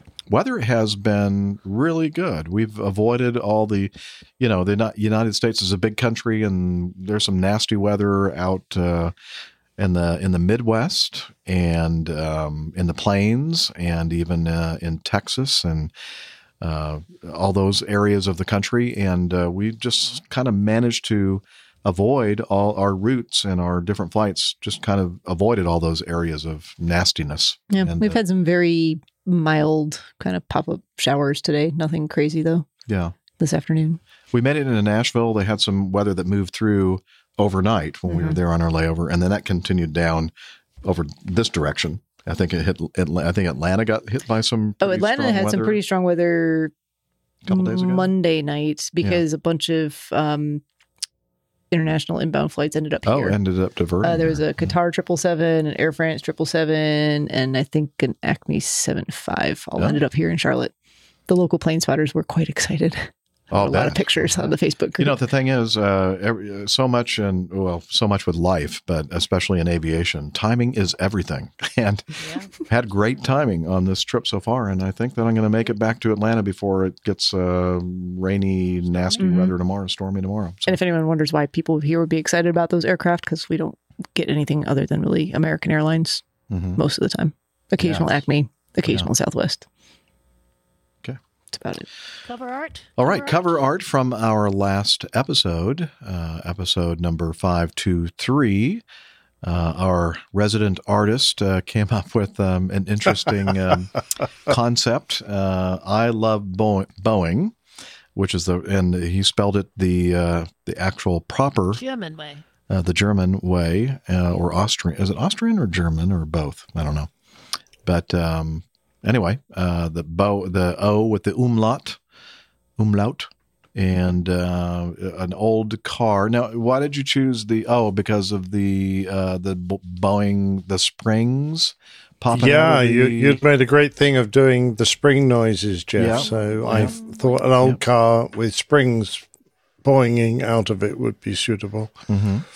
And then I thought a, a bumper sticker would be nice. Mhm. Very Uh, nice bumper I love Boeing. Mhm. And of course, we had the ladies that love uh, Boeings. Fuselages. Uh, so Yep. there's Mhm. an, a lady holding a nice Boeing Yeah, fuselage. like uh, the yes. fuselage forward of the where the wing box would be uh, in forward. Yeah, So absolutely. That's what exactly that the look is, I was not anything for. else. And the uh, Yeah. the show number A where? wingless fuselage. Where's the show number there? It's on the tire. number. And uh, did you did you find the show number? Yeah, it's on the tire. Yep, it's on the tire. Yeah, well done. Yeah, yeah. Very nice. one, It's uh, on the writing on the tire. I just thought it was a really nice uh, picture, actually. A lovely old. Yeah. Uh, I don't know what it was. Perhaps a, a Model A or something. Looks It's a like Ford, yeah. definitely. Yeah, I love the way you uh, were able to do the extruded uh, text on the tire to match the original. Yeah. uh, it looked like it was uh, actually. I was actually, I, I'm like, I just don't know enough about how Photoshop or Adobe or any of those or whatever program you're using works to do that type of stuff. Yeah, it's Photoshop. Actually, I was lucky. Um, I uh, uh, most of the letters were uh, already on the tire in one place or another. I just had to so move I them just around. cut and paste to put them in there.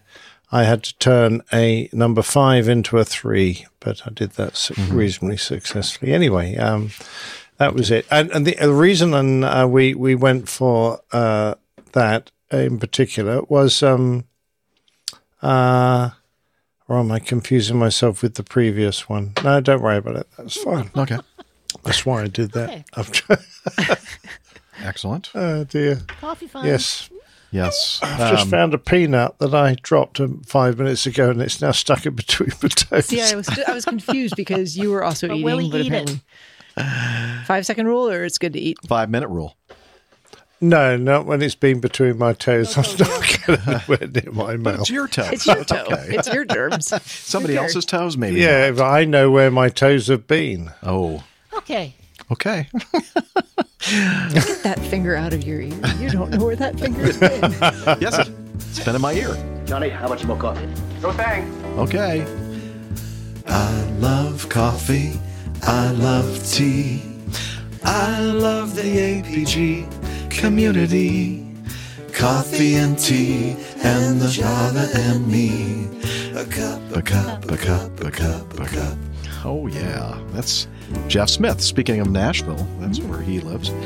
Uh, who is doing our jingle, uh, the, the Coffee Fund, uh, the APG Coffee Fund Java Jive. So thank you very much, uh, Mr. Jeff Smith. Um, so, the Coffee Fund is your way to support the show financially. A couple different ways to do that. One is called the Coffee Fund Classic Method, and that's essentially the way for you to make a one off or every once in a while kind of a donation so you don't have to sign up for uh, Patreon uh, to be a patron. And uh, since the last episode, we have Richard Adams and Mazus Karim. And uh, Mazus is in the uh, chat room with us today, our live audience. Also, just a reminder um, you can make recurring um, contributions, donations via the old school Coffee Fund Classic method, but uh, we'd prefer you to become a patron of the show via Patreon. And since the last episode, no new patrons. Yeah, but uh, that's okay. We got a bunch of them over there, and uh, they are wonderfully supportive of us. So we do appreciate that. So if hey, you want to become a patron or part of our Coffee Fund cadre, please head over to airlinepilotguide.com slash coffee. You'll be glad you did, and we will too, for Do sure. either one of you need a bio break at this particular point? Need a bio break? I'm good. No? Okay. I think I'm I'm okay too. And I is Nick already taken advantage of Yeah, the coffee on- fund? Mm-hmm. Yeah, Okay. he's back. He's back. Look at that. All right. Well, just Good in timing time. or what? Perfect timing. Timing is everything. Here we go. Mm-hmm. Captain, incoming message. Feedback. uh, let's see. podcast. I know. Sorry. we have some timely feedback. Uh, well, actually, it's not really time. It's sort of timely. we talked about this on the last episode. Brad Nunn, uh, who was at the uh, Charlotte uh, meetup uh, a couple of weeks ago, uh, he sent this in for us to discuss, and we got around to discussing it last week.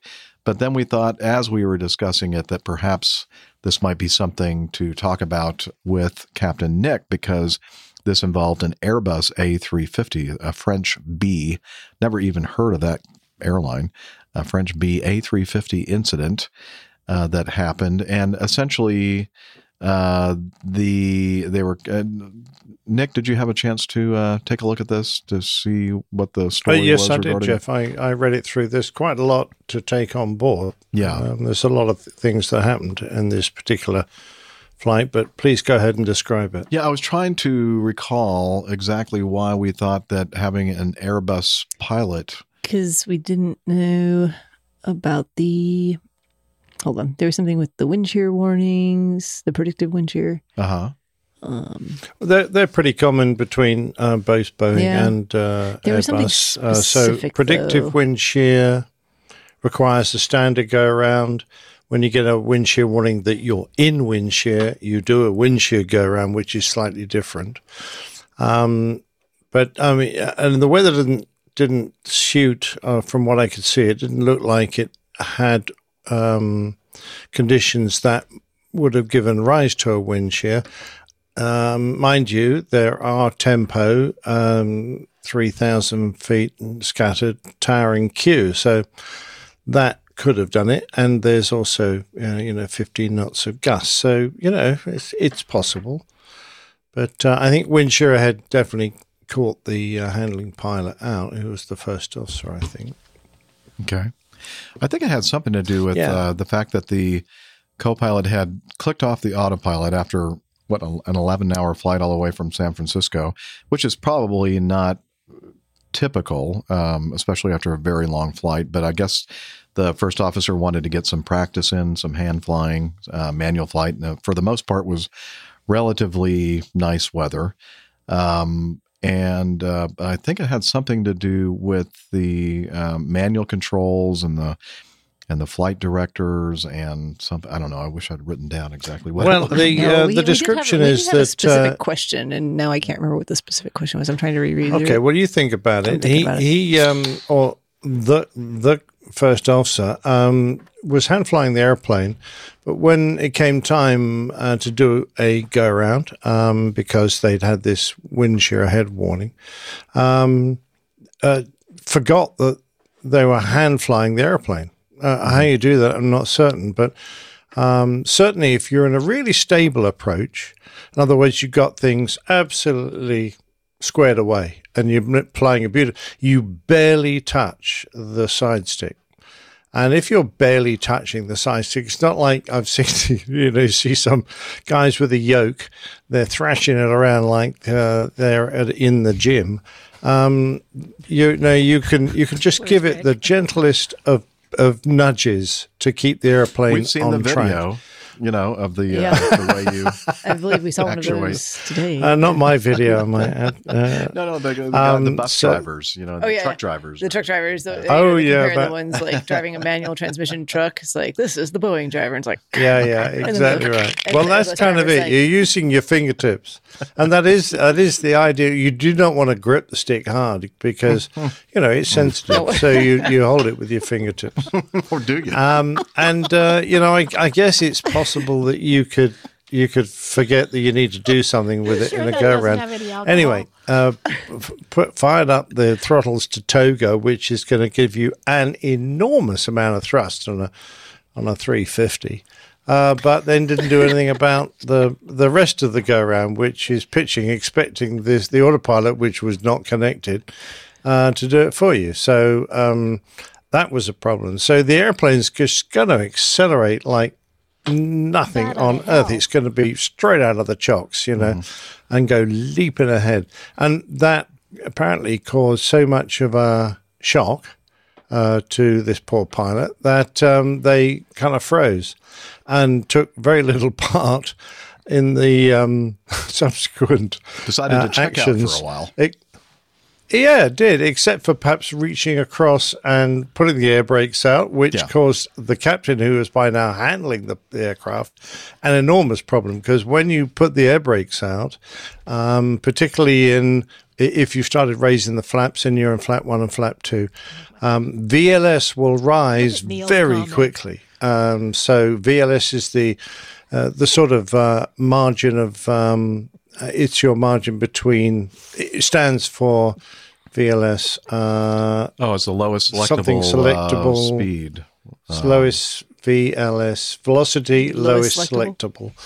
Yeah. So in other words, you can't select into this amber bar which leaps up from the bottom because it's your protection from stalling uh, or getting too slow. Anyway, um, if you pull lots of uh, speed brake, which effectively putting barn doors up across the wings, yeah, the airplane's going to go, well, you suddenly put me very close to the stall now. Put those away and I'll be fine. But pull them out. This is not a good idea right now. Uh, and of course, the protections, if you get into it, the protections start to take effect, which you do not really want to do in the middle of a go around. This combined with a very low level off, 2,000 feet, uh, and the fact that the captain is now working like a one armed paper hanger trying to get everything under control. I mean, they balloon through their, um, their level off altitude. Uh, the first officer did some odd things, and uh, including engaging an autopilot without the captain's command uh, on the suggestion of the third pilot who was sitting on the jump seat, um, which caused the captain to, uh, I think, quite correctly say, I forget what his actual phrase was, I I can't. hope there was I'm some sort looking of expletive. wasn't no, there wasn't. Well, it, it was. Ba- oh yeah, here it here it was. Everybody silent. I'm the only one giving orders. Which I think I mean, absolutely direct, right. Let's just establish the chain of command here. So yeah, it, I, I mean, I've seen go rounds uh, go from you know uh, just the, the initial bit where you you put the power on, you pitch the airplane, and get it going around. The next bit, the cleanup, uh, can sometimes be an absolute disaster, particularly when uh, you're expecting, because you've looked at the approach plate, uh, say somewhere like JFK, and it might be three or four thousand feet. So you've got that dialed in to your uh, altitude, expecting you'll go around to level off there. And air traffic say something really clever like level at 2000 and turn left heading 090. And all of a sudden you're going, what? Uh, expecting a reasonable climb and time to get your poop in a palm. Now you've suddenly got a, uh, a very quick level off. And of course, with all that power on, the airplane's going to accelerate through your flap limiting speeds very quickly. All the clangers are going to go off. And uh, you're going to be trying to slow the airplane down now, whereas a moment ago you were trying to accelerate it away. Turns into a bit of a nightmare. Uh, so, yeah, uh, not a good situation. Not a good situation at all. No. Uh, and uh, a, a big learning curve for a, a, one particular pilot. The captain, I thought, did a reasonable job considering what was suddenly thrown at him.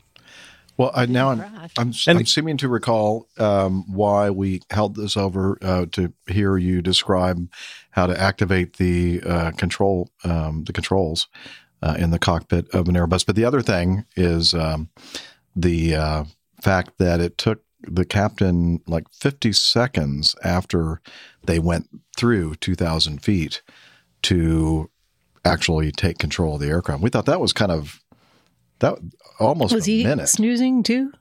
Yeah, that just seems like it yeah, was. I'm I'm a wondering long what was going. I'd love to, I'd love to have heard whether he was trying to coach the first officer Mm-hmm. Mm. into um, taking the appropriate actions, uh, or whether he was distracted by all the things he has to do. Right, like he's actually moving all the cleanup levers, so he's lifting the gear and moving the flap and making radio calls. It's actually a busy, very busy time for both of you. So he may not actually have been paying that much attention because when you're moving flaps, you're actually not looking at the flight instruments anymore. You're looking at the flap, pardon me, indications to make sure that it's gone to the right position. And it could be some seconds before you look back in. You're trusting the guys flying the airplane Right. to fly the airplane. Yeah. And you're making frequency changes, perhaps. I don't know exactly what. And all of a sudden, on, he's like, uh, you know, I, where, where is everybody here? How come? Why is nobody helping me? Why am Yeah. I doing everything? I, I, this is crazy. And he's probably thinking, I wish that I had not said go around. he probably think because he did have the Well, yeah. option of not doing it in this situation. But you know, hindsight's twenty twenty, as yeah, they say. for for for wind shear ahead, you you do particularly if the the conditions are particularly benign and there's no real uh, reason to suspect that it it is a real go around.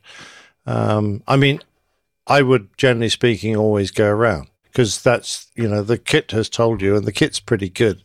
Um, but and the answer is you should always be ready for a go around, and you can always go around. So, huh? Yeah, I think I've heard that somewhere. Have you?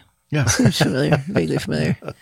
Okay, Yeah, well, we've just got a little bit over half an hour till Nick wants to. That's check probably out. enough on that, I don't know it? how soon you want to do the plane tale. Okay, uh, control room is uh, communicating with us here about uh, perhaps moving up uh, the normal spot or slot that we uh, have for uh, this week's uh, installment of the old Pilot's Plane Tales, and that way we can play it and we can discuss it after it is finished, and then Captain Nick can leave us and, and get some sleep. Um, yeah. Can you not look at my complexion? I need beauty sleep. You need sun. Do you see Mm-hmm. Jeff and I compared to you? Yes. We're, we're, we're no, uh, I, I, well, topping that's, off our that's just the way my D. camera is adjusted. Ah, I see. Okay.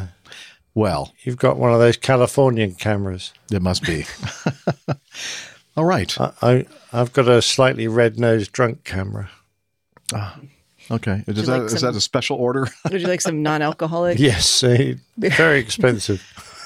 okay. Um, well, without further ado, is, is that all right with you, uh, Captain Nick? We uh, go ahead and play Oh, your yeah. wonderful Um, plane uh, tale. uh, whatever you want, Jeff. Okay.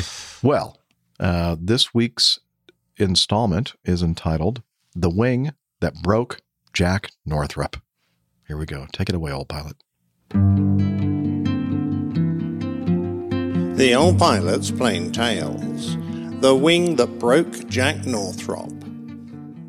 Arguably one of the most talented and innovative aircraft developers of his time, John Knudsen Northrop had long sought an aircraft design that could start a revolution, a craft with a minimum of drag and a level of lift unachievable in any other form. The flying wing design he felt would do the job since it ensured that all the weight of the aircraft contributed to the creation of lift, something a conventional aircraft with a tail structure would always fail to do.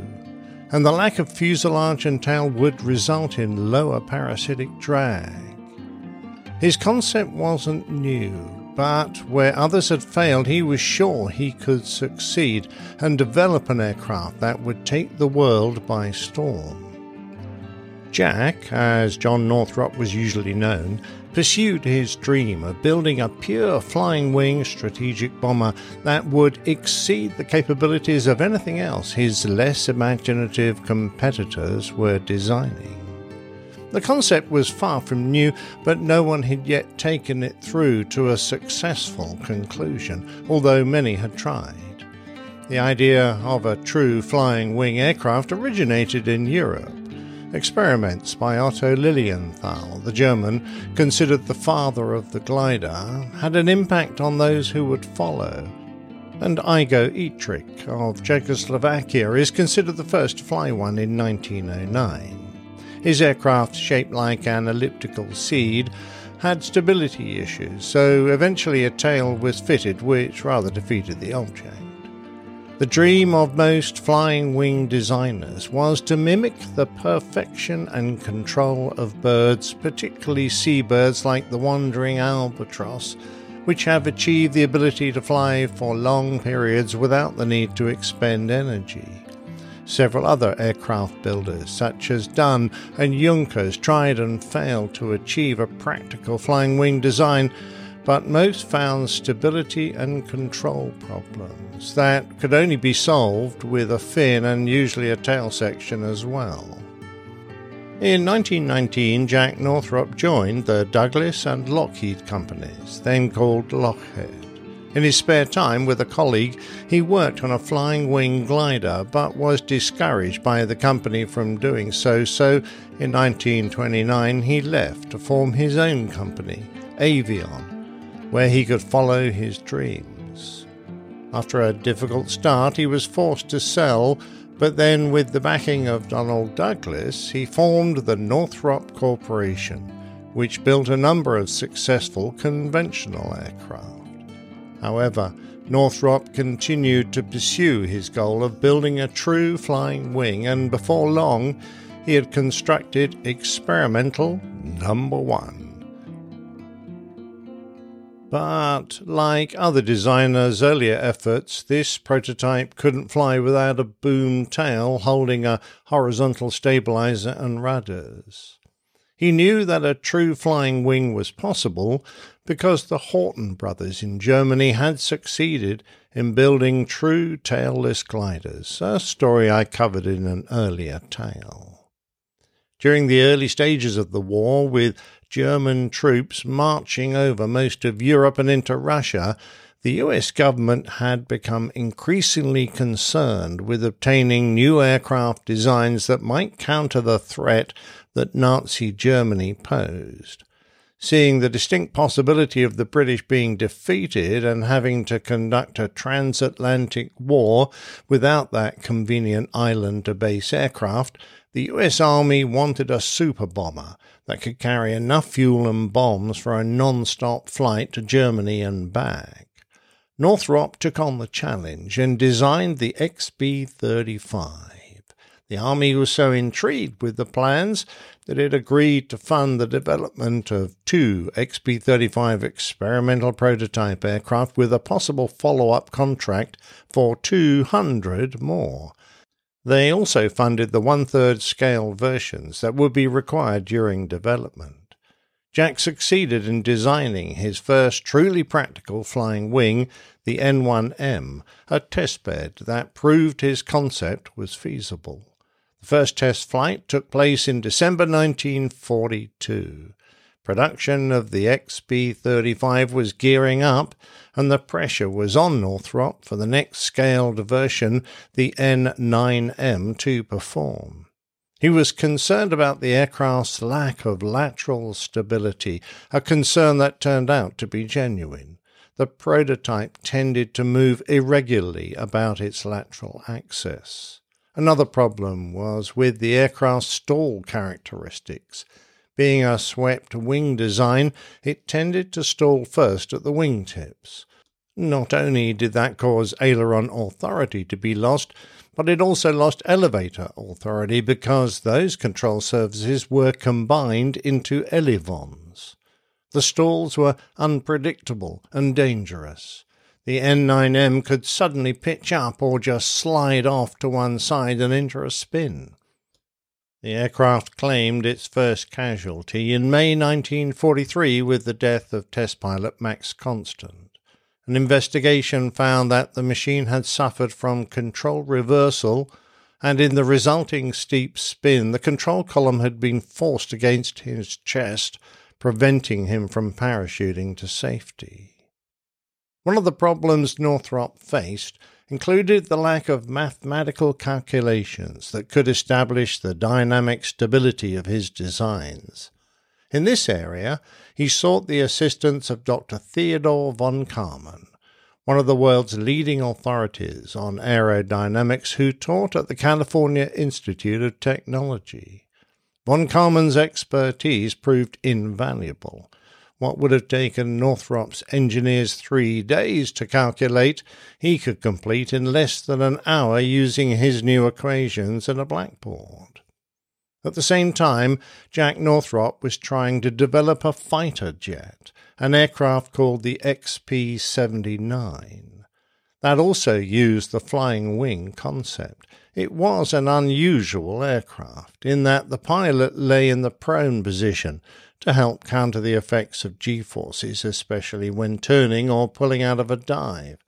The plan was to use two 2,000 pound thrust Aerojet rockets to power the XP 79, but in the event they were powered by two Westinghouse 19B axial flow turbojets. The aircraft had two small tail fins added for stability. The first one never flew, the second aircraft called the XP 79A, was redesignated a rocket assisted glider and named the MX 324. It was towed into the air by a Lockheed P 38 Lightning and on July the 5th, 1944, became America's first ever rocket powered aircraft. With a wingspan of 38 feet and a length of 14 feet, it was constructed from heavy welded magnesium wings to be used for ramming if its 4.5 inch machine guns had not done the job. The turbojet powered XB 79A series had a design top speed of 526 miles an hour and a range of up to 990 miles. Unfortunately, its first and last flight was on September the 12th, 1945. Whilst performing a slow roll 15 minutes into the flight, for unknown reasons, test pilot Harry Crosby lost control. The nose dropped, and the rolls continued with the aircraft impacting in a vertical spin. The pilot had bailed out, but was struck by part of the aircraft and he fell to his death. Shortly thereafter, the project was cancelled. It was the only aircraft in US history specifically designed for ramming. Finally, early in 1942, design work on the XB 35 itself began in earnest. Unlike conventional aircraft, truly tailless flying wings don't have a rudder for lateral control Instead, a set of clamshell like double split flaps called flaperons, a portmanteau of flap and aileron, on the trailing edge of the wings were used instead. When roll inputs are made, the flaperons are deflected up or down as a single unit, just like an aileron. When a rudder input is made, the two surfaces on one side split open, top and bottom spreading apart, creating drag and yawing the aircraft. When wanted, both sets of flaperons can be deployed, creating drag like air brakes so that the airspeed or glide angle can be altered. A fuselage like crew cabin was to be embedded inside the wing. The design included a tail cone protruding from the trailing edge, which would contain the remote sighting stations for the bombers, gunners, and a cluster of rear firing machine guns. In the midsection of the cabin, there were folding bunks for off duty crew on long missions. The aircraft's bomb load was to be carried in six bomb bays, three in each wing section, fitted with roll-away doors, although the original design precluded the carrying of large bombs such as the early atomic weapons. Production aircraft would have defensive armament of 20.5 inch machine guns or 20mm cannon, carried in six turrets along the aircraft centerline, four above and below the wings, and four in the tail cone. In June 1946, the XB 35 made its first flight, a 45 minute trip to Muroc Dry Lake without incident. The XB 35's engines and propellers were Army Air Force property and had not been tested for compatibility by either Pratt & Whitney, Hamilton Standard, or by the Army. Reports and correspondence tell of three or four flights when power plant and propeller vibrations increased and the very efficient contra-rotating propellers began failing with frustrating frequency. In meetings, no agency would accept responsibility. The Army also refused to allow Northrop's proposed modification of the bomb bays to carry the standard Mark III atomic bomb, whilst at the same time declaring that they wouldn't buy the bomber unless it could carry the A bomb. Problems with the propeller shafts got worse until Jack Northrop himself grounded the XB 35s until the government fixed their propulsion system. As a solution, some aircraft were fitted with single props with a severe loss of performance, and then the Army ordered Northrop to convert a pair of the aircraft to accommodate eight Allison turbojets. As a result, the airframe promptly flew to more than 40,000 feet and topped 520 miles an hour, 840 kilometers per hour in flight tests, verifying the XB 35 airframe's aerodynamics, but at the price of range by using the thirsty jet engines.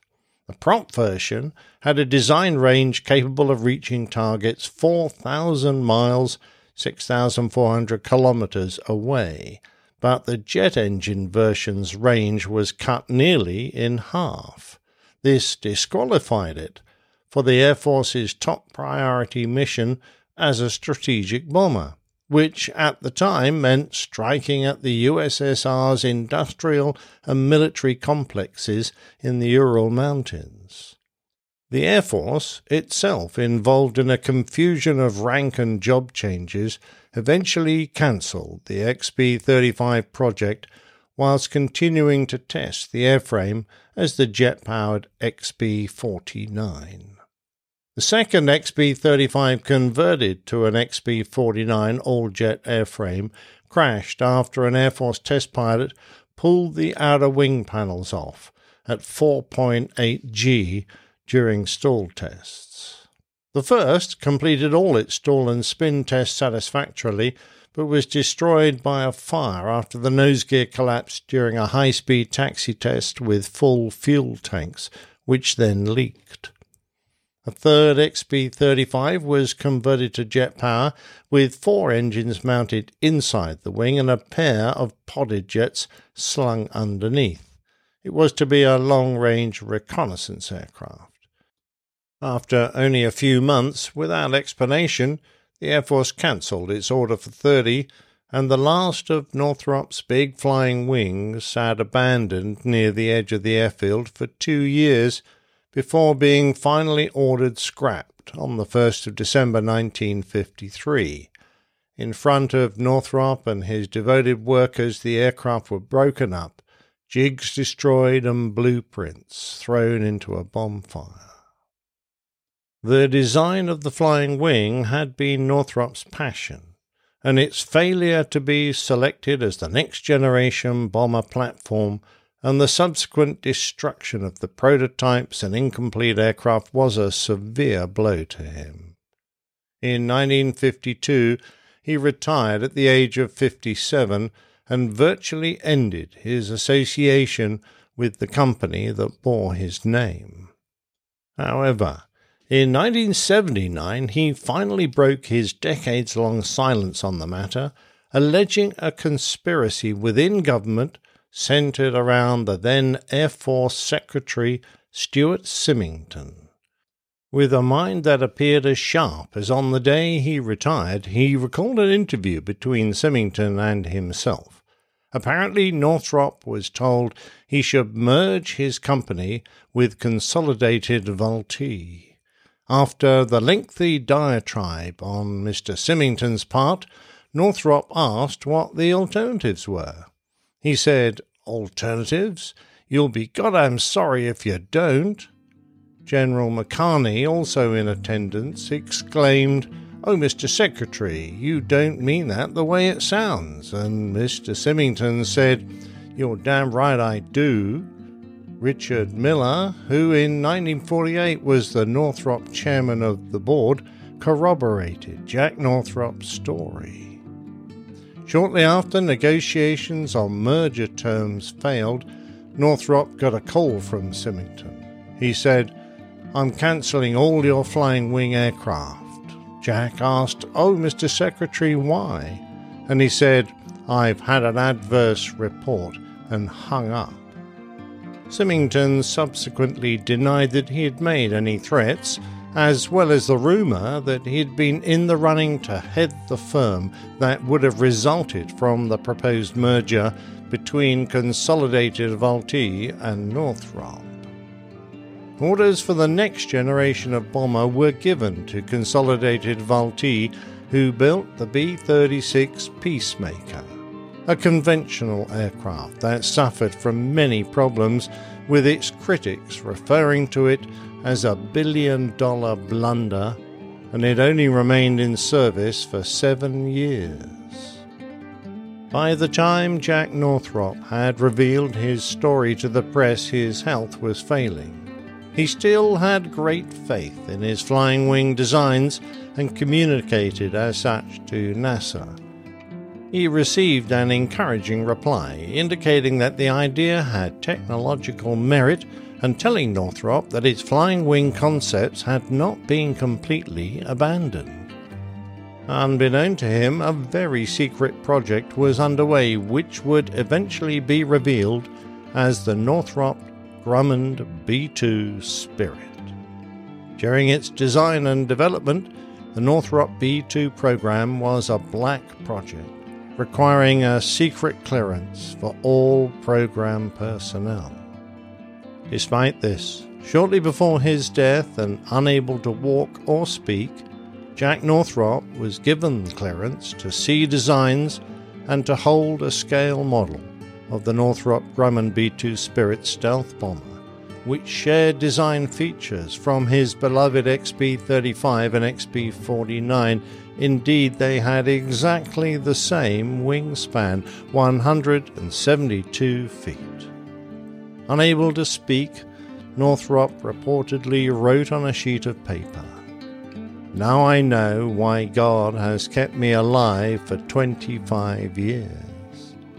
The B 2 project designer, John Cashen, said, As he held this model in his shaking hands, it was as if you could see his entire history with the flying wing passing through his mind. Jack Northrop died ten months later.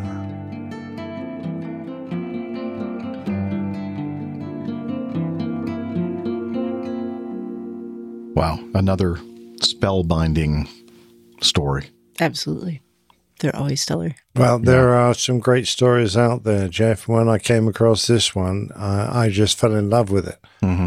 I mean, I, I talked about flying wings before, And I'm I'm personally, as a pilot that understands the principles of controlling an airplane, the idea of only having wings kind of vaguely terrifies me.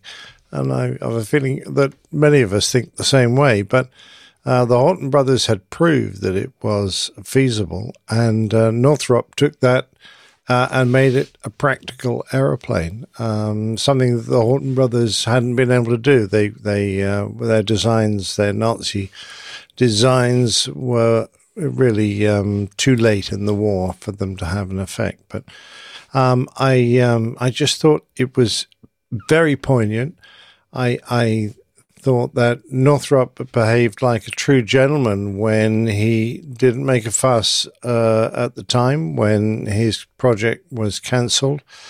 Uh, but when he realized that his life perhaps was coming towards an end, I feel that he found that moment appropriate to try and tell the public what he his side of the story. Um, and of course, it is only one side of the story because um, the secretary uh, uh, of uh, denied what happened.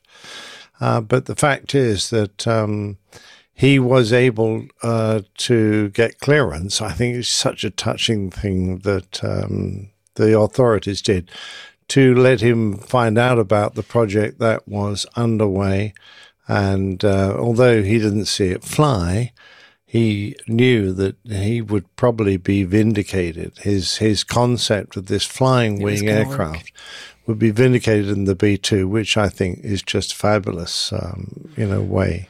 It must have been for very his career to end. very satisfying to uh, to learn that before. He Absolutely. Although he was a severely crippled man, uh, you know, in very poor health, uh, I felt that he, you know, could perhaps move on into, uh, you know, uh, a different Mhm. plane. He could let Uh, content that uh, his ideas had uh, come to fruition. Yeah. Well, thank you for Yeah. sharing all that with us.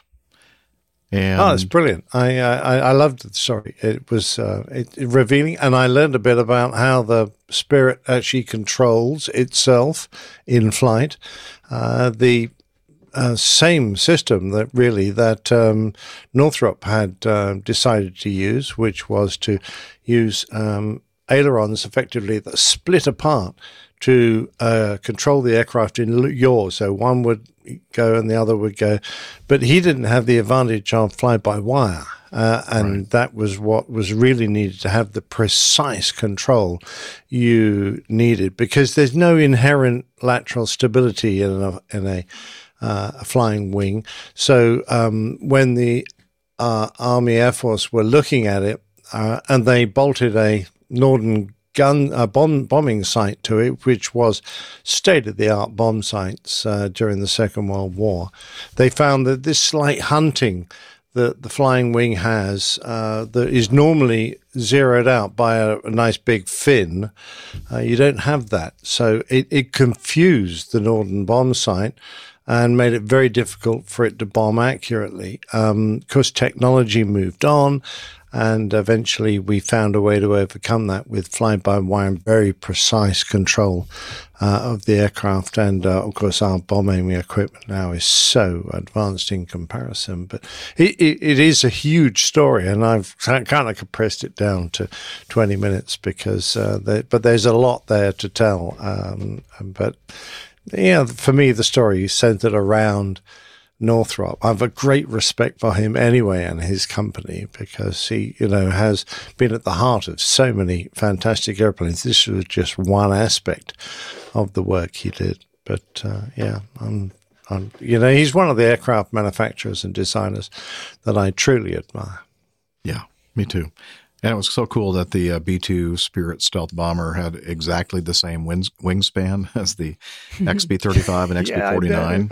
it was like, Like we're not I saying have it's the same. no idea if design. that It's very similar. very, It's very. exactly Very simple. Well, the trailing edge, of course, is completely Sure, different. But then again, um, I, we they knew um, that the flying wing was a very stealthy design. I mean, the flying wings that um, we uh, stole. Well, didn't steal them. I mean, the war was over. We we took what the Horten brothers had made, and we flew the ones that could fly. And they discovered that uh, they were nearly invisible to the radar technology of the time. Uh, and um, everyone went, "Oh, that's interesting." Uh, as soon as you stuck a f- uh, tailplane and, and uh, vertical uh, stabilizers on them, that increases the radar reflective area enormously, and that is the fantastic advantage of the B2 is that it doesn't need any of that stuff. It is an incredibly stealthy airplane, just motoring around as as it is. It has no vertical uh, surfaces there to create those uh, corners uh, that uh, create a nice, um, juicy radar target. Uh, and um, as such, uh, you know, um, uh, Northrop was really onto a winner. He, his aircraft, way back before we'd even considered stealth technology, would have been incredibly stealthy and uh, very hard to detect. Uh, and I think would have been a very successful tr- strategic bomber design.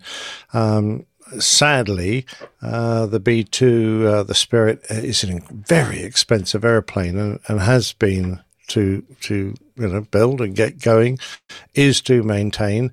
But there's no reason why this design and we've we've seen hints of it in the next generation of airliner because Airbus and Boeing are looking at blended body flying wings uh, and you think wow yeah that's kind of good kind of cool. We've got it into our mind that every airplane needs a tail but if it doesn't need a tail just think of the weight saving and the uh, advantages and uh, re- drag reduction and um, you know it, it, it the, the possibilities are enormous. I get quite excited about it. Yeah. Yeah i hope uh, hope we get to see that soon in uh, future uh, airline design. Yeah, well, I, I'll never get to fly one. You, you'll be uh, probably No, I'll be- not getting the chance. Nope. Uh, Steph would.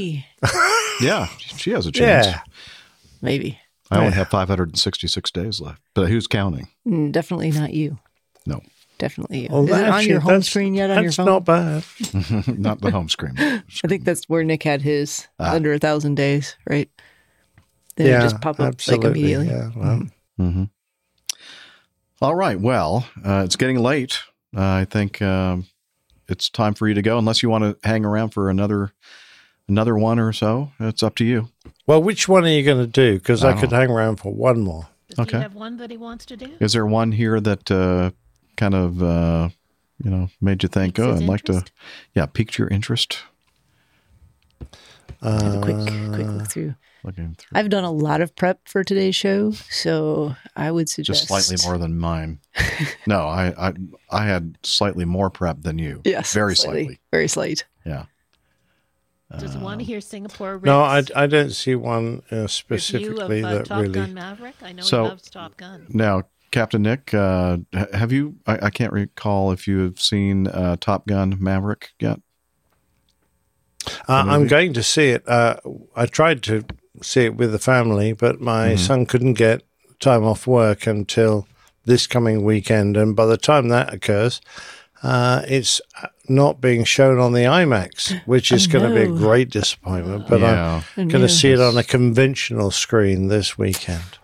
I'm going to have to. Maybe I'll see that tomorrow night. Yeah. Uh, there's a IMAX uh, Mhm. theater near me that uh, still showing. I think It's IMAX worth it. is is deeper, a deeper screen, um, which means you see more of the vertical aspects. Right. Mhm. it doesn't get cut off or But What, uh, Yeah. Which, um, I'll- Liz, which uh, number? Number 18? 18. Okay, let's go to number 18 here from uh, Singapore Rick.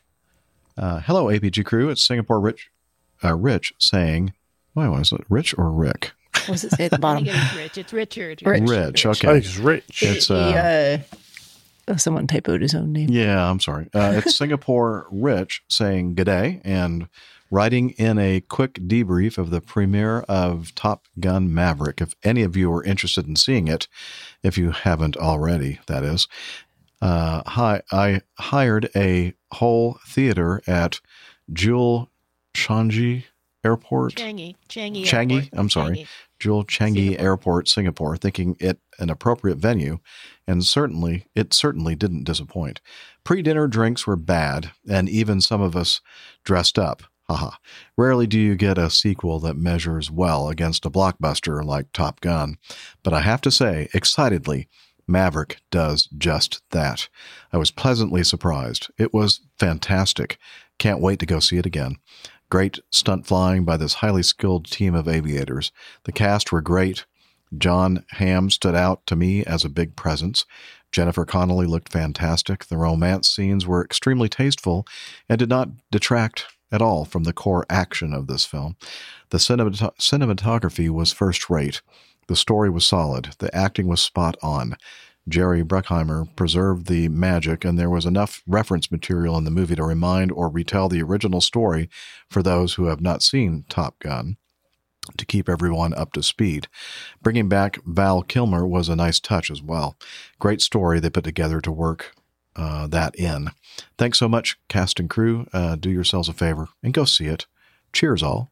And again, that's Singapore Rich. That's that's Rich on the right in Okay. uniform. there. Rich on the right in uh, this shot, um, and uh, the one that's wearing the Top Gun uh, and the American flag. Okay. Yep. Yep. And the U.S. Air And Force. this is the theater that he That's rented. very good. I love his uh, RAF wings. I was going to say US right, Air right Force on top of them. U.S. Air Force. I went, wait a minute. I, I, I know what Air Force Yeah. wings, U.S. Air Force wings look like, and Those are that's not them. not it. I, I agree with Rich's assessment of the movie. It is fantastic. Um, I think I thought they did a really good job of um, it, knowing that it's a sequel, knowing that there is a chance to not get it right, and bringing in just the right balance of all of the elements that you were hoping and expecting to see, and balancing it with a decent story and good acting, and you know all the action that you want. So, yeah, if you haven't seen it, I, I agree with Rich. Go go and see it. forward to Nick's commentary next Well, week. I'm really looking forward to it. I love. I wish I'd been able to uh, hire an entire cinema just for myself and my friends and family. That place looks fantastic. Look at those seats. Yeah, that's Doesn't it nice. look cool? Very, very nice. Yeah, very nice. They nice look all very happy Uh, to so- be in there watching. Yeah. Or about to watch. I'll, I'll forgive you. You're slightly misaligned. I'm trying to work out what the wings on the gentleman on the other side are. I've haven't, haven't sussed that yet. But, Uh, uh, they kind of look RAF-ish as well, but I guess not, huh? well, I, they they do, except it looks vaguely like there's a hammer and sickle in the middle. Oh, I was gonna say, kind of looks. Yeah, I can't tell from the angle. it's a little confusing. Well, I don't know, but it's got a king's crown over the top. So Mm, uh, okay. Well, uh, that's World War II vintage. Anyway, brilliant guys. They're dressing up. That's great. You've got Yeah. lovely Ray Ban glasses. They look really smooth. So they're very good. Even if I had a flight suit back from my Air Force days, I don't think I'd be able to fit into it. So, Uh, the only one I could fit into would be the one I uh, got. I swapped from um, a lovely um, German Air Force chap. Uh, so uh, he was slightly bigger than me, so big fella.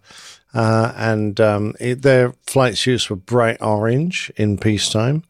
Um, so uh, bright orange flight suit, and the one I traded with him was one of our really old fashioned, um, saggy, baggy um, flight suits, uh, and I'd been wearing it for nearly two weeks without washing it because we'd been in Germany and. I was too interested in, in enjoying the uh, after flying uh, activities that they laid on for us overnight to ever go to a laundrette. So he sort of at some point, they're not going to invite you to This- the after flying activities if you don't smell very good. You know, Yeah, well, yeah, there were no ladies around, so we didn't care. no one cared. Um, so uh, yeah, uh, he sort of took hold of this flight suit and his feet. I think he probably put it straight in the bin. Um, but I got his nice orange one, so I thought I was definitely on a win there. absolutely. Bonsoir. All right, uh, Nick, thanks for uh, being here for most of today's show and Good luck. Oh, on you're, the, you're uh, very welcome. Lovely. Uh, I'm night. hoping Miami Rick will pitch up before long and take over from me, but I'm sure you two can finish it off. No problem at all. I don't think we have that much longer left, do we? No, I don't think so. It's like 30 minutes. Got an hour, just about an, an hour. hour, An left. okay. But you know what? I'm I'm thinking that we may not go for another full hour because Sure, that's your I call, think both boss. Steph and I are Yeah. like we need to catch up on our sleep. Yeah. Speaking of- I hope your I hope your cough gets better, Jeff. Thank you. And I love to see you survive that uh, uh, run down the canyon, uh, Yeah, Steph. thanks. Brilliant job. Well Appreciate done. it. was Anyway, I'll see you guys next week. Looking forward to it, of course. All right, Night. Nick. Take care. Good night. We'll talk to you soon. Thanks so much. Good night. Bye. All right. Um, any suggestions for us, Liz, or should we just kind of go Just- and I would just carry on. Just Okay. Carry on. Oh, so uh, looked here at this uh, piece of feedback, number 3B, and uh, this person not only is a, a big part of our APG community, uh, one of our listeners, but also you'll hear his voice every every show at the very beginning, introducing our show, Radio Roger. And uh, he sent in um, this item regarding the New York Port Authority cracking down on airport beer, food, and other beverage prices. And he gave us a couple links to a couple of different uh, articles regarding this. Uh, this first one teases $27 for a beer, $11 fries. How much? Uh, here's how much vendors at Newark, LaGuardia, and JFK airports should be selling these things for. Officials say. Uh, investigators with the Port Authority have officially reached the same conclusion that many travelers in New Jersey and New York have been hollering about for years. You shouldn't be paying $27 for a beer at the airport. $27. Yeah, that's a lot. On Thursday, the Port Authority of New York and New Jersey announced it will be launching a series of measures to ensure that any goods being sold at its airports are being sold for street prices with a maximum of 10% extra. And yes, that includes beer, according to the Port Authority, which means which manages Newark, JFK, and LaGuardia airports. Here are the current rules when it comes to selling food and drinks. Quote, the policy caps all concession prices at local, off airport street prices, plus a maximum surcharge of 10%, and requires concessionaires to offer lower priced food and beverage options to provide a wider range of value for customers.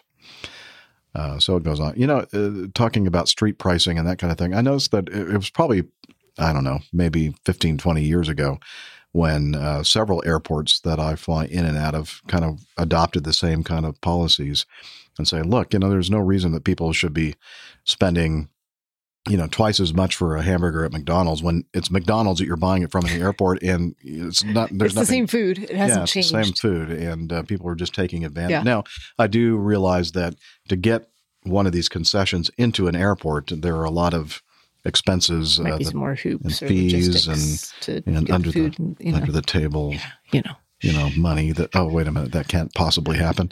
Anyway, uh, so you know, I kind of understand why it might be a little bit more, but not you know double or more. of Like the cost. quadruple the Extortion. price. It's Yeah. extortion. extortion for sure because they have a captive audience, you know. So Yeah, exactly. anyway, Especially uh, if you're stuck in the airport, miss a Yeah. connection or something. right, Yeah. Exactly. It's not like you can. Uh, g- Good news in Easily- New York. yeah, yeah, good news in New York. Looks like they're uh, actually starting to crack down on this, and hopefully, of course, you know, street price. I was gonna say, what is? street How do they define street pricing? Yeah, is like that's Also crazy. crazy pricing Yeah. to begin with. I, as, I was wondering if they were talking about street pricing, as in this is what you would reasonably expect to pay for it in a grocery store, Hmm. or street pricing, as in if you went to a No. bar. Hmm. I think the latter, Probably the latter. be- Yeah. hmm Yeah. which is not cheap either. Well, thanks, Roger, for uh, sending in those articles. Thanks for the good news there, Rob. Yeah, Sam, thanks for the good news. Uh, let's see. Uh, we got some audio feedback from Albert regarding um, saluting and tug locations, etc. Well, he'll he'll explain. Here we go. Take it away, Albert. Hi, APG crew. Albert here from Sydney. Just in response to Brian from Pasadena's comments about the uh, saluting at the very end, here we don't salute or anything. We just show the bypass pin, give a thumbs up and everything. And as to Captain Nick's comments about the tug parking in front of the aircraft, we do that as standard. The tug driver is there to overwatch the dispatcher, has removed the bypass pin, and after he gets the clear to disconnect signal, actually disconnects properly, closes the comms panel, and everything's fine. I had one time where the captain was asking what the tug was doing in front of the aircraft whilst I was waiting for the clear disconnect signal, and I told him he's overwatching me, but he's also there to make sure you don't run me over. So that that got a little bit of a laugh. Anyway, fantastic show. Keep the good work up. Talk to you soon. Well, thank you, Albert, for the kind words. And uh, yeah, it seems to be, I guess, maybe just the United States that uh, has the old saluting thing. What a bunch of cowboys. Yeah, I guess. I don't know. It seems that's like the opposite cowboy. of Yeah. a cowboy. I don't know. Wait, you, you like Yeah. hat tip. Yeah. There you go. That'll be the way to do it. Mhm. And then a, and then a good, uh, you know, after you do the hat tip, uh, come on, Jeff, you can do this. I know I'm trying to get find it. Here we go. Yeehaw! Yelling out a good yeehaw. We love our yeehaw. We do love that, Liz. Um, thanks, Albert. Again, appreciate that. For uh, it's always nice to hear uh, from you. Um, let's see. AK Sledder, Alaska airplane crash Alaska and Alaska Sledder. Alaska Sledder. Uh, first time I have submitted anything, but thought you might find it interesting. Keep on keeping on. Alaska I really did this because it's his first one. Okay. Um, so there was a link to an article from KINY Radio uh, up in uh, Alaska, Juneau to be exact. Two adults and a child less than a year old were safe after the plane transporting the group crashed into the Matanuska River Saturday night. Police dispatch in Wasilla. Wasilla. Wasilla. Wasilla? It's Wasilla. Wasilla what? That's where Wanna- Sa- you want Sarah Palin whistle came from. to It him? is where Oh, that's Sarah where Sarah Palin- Palin's from. Oh, okay. Wasilla. Wasilla. Never heard of that. Okay. It's just north of Anchorage. Gotcha. Uh, received a 911 call at about 6:34 in the afternoon Saturday. Anchorage, but I thought this was in Juneau. The or maybe the oh, byline yeah, is the yeah. byline for the uh, Radio for station. airport. Okay. Um, okay. Get back to the story, Jeffrey. Uh, they received a 911 call at about 6:34 in the afternoon Saturday. That's funny. 6:34 in the afternoon. well, in Alaska, year- the sun's not going to set. right? Yeah. Yeah. Yeah. Um, Yeah. reporting that a plane crashed into the river near mile 99 of the Glenn Highway. The plane was occupied by three individuals, including two adults and a seven month old child. According to the trooper dispatch, nearby citizens witnessed the crash and immediately responded to assist where they found the airplane sinking into the river. The report further said that Brent or Brett Winterbottom of Glacier View tethered himself to his ATV and swam into the Montanuska or Montanuska River and saved the adult male and seven month old child. Uh, Winterbottom passed the baby to Tammy Saunders, a nurse who was visiting Alaska from Texas, who was able to immediately render aid. The female occupant of the aircraft became separated and swam herself to shore on the opposite side of the river. Another citizen arrived in a helicopter, collected her, transported her to her family. Life Med responded to the scene and assisted in transporting the female and the infant to the hospital. Troopers thanked the citizens who provided immediate rescue efforts. That is so nice. What a hero. probably pretty cold. Oh, it's got to be very cool. It's a yeah, super pretty area. I've driven up uh, along there towards Denali State Park. Hmm. Um, yeah, but I, I imagine it's cold for sure. Now, we don't really know anything about, you know, what caused the No. crash or anything else or what kind of airplane or whatever. But, But, thanks uh, for sending it in, Alaska. yes, Sledder. thanks for sending it in, Alaska Sledder. And uh, we're glad you're out there uh, Look forward to hearing from you again. listening to the show and watching the show. And we look forward to hearing from you again. um, Captain Shipmate oh, sent in uh, something. Um, let's see. Listening to recent episodes of the APG, the Egypt Air crash and Plane Tale of American One reminded me of an old Eastern Airlines promotional video I watched a while back. I highly recommend you give it a watch. Here are two timestamps to watch. Uh, the first one, he said, uh, has uh, the quote, climb check complete, time for a Chesterfield, which is a cigarette. um, he said, I couldn't help but think about the Egypt Air crew lighting up a cigarette and not remembering this video. Also, uh, tragically, the power means safety portion, because that's another uh, cut to point. uh, certainly explains the mindset at the time of the American One crash and the emphasis on multiple engine failure training at this period of time. Losing two engines on the same wing in a KC 130J model is a nightmare, I, and I couldn't imagine doing this for a proficiency check. Thank you for the endless entertainment and 50% factual information. You're welcome. That's what we're here for. Captain Shipmate, uh, U.S. Marine Corps KC 130J driver. There we go. There's Nice. our APG 50% guarantee. Thanks, Liz. Um, so we do have. Uh, Did you queue up some of these Yeah, I queued up this first one. Especially uh, the Chesterfield one. yeah, the Chesterfield, and then we'll I'm, probably I'm fast totally forward. to the imagining this old timey uh, Well, video here. What, what's the guy's name again? Uh, Godfrey Arthur Godfrey is the um, Arthur Godfrey, that's old paying time. the uh, captain. So uh, let's add this to the stream. Ah, yes. Here for magazine, sir. Copy mechanic. Cabin. So locking. Okay, we finished our climb check. Now it's time for a Chesterfield. Dick. I don't smoke, Arthur. Smoke.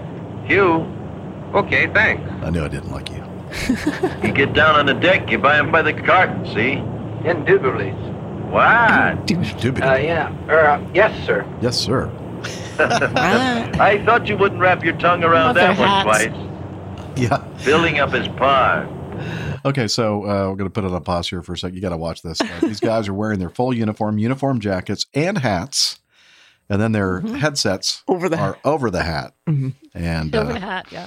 not sure that this is probably the way they actually flew I- the aircraft. Lighten up their Chesterfields. Yeah, lighten up the Chesterfield. Well, I think that actually was factual. That part was. Yeah. Yeah. But just not the way they're wearing the uniform right now. I, I find that hard to believe. Anyway, let's go move forward to the power means safety uh, timestamp 3218. See how close I can get here. 32. Oh, That was right on. oh, I know. There you go. All right. I'm going to go a little bit before that. Here we go. Boom. Nothing is guesswork. It's still routine. Okay. Now I'm going to show you the most amazing demonstration of power in an airplane you've ever seen. Let's go back upstairs. Okay. That's a beautiful airplane. Mm-hmm. So the sound. Now watch this. Feather one. Feather one. Okay, the number one engine's being feathered. Or the prop, Feather two. Feather two. which means that neither of these engines now is providing power. Not only feathered, but Oh, I guess it completely stopped. Mm-hmm. Yeah. Look at that. On two engines. Purring along just like a kitten. You haven't seen anything yet. Feather three. Feather three.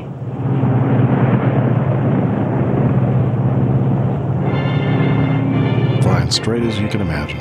Boy, oh boy, look at that. On one engine. Going along just as steady as you like.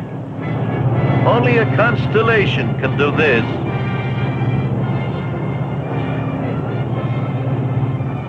Why do we have all that tremendous reserve of power? Because, my friends, power means safety. That's why this super constellation is the most dependable airliner in the world today. Okay, Hugh, bring in one. Unfeathering one.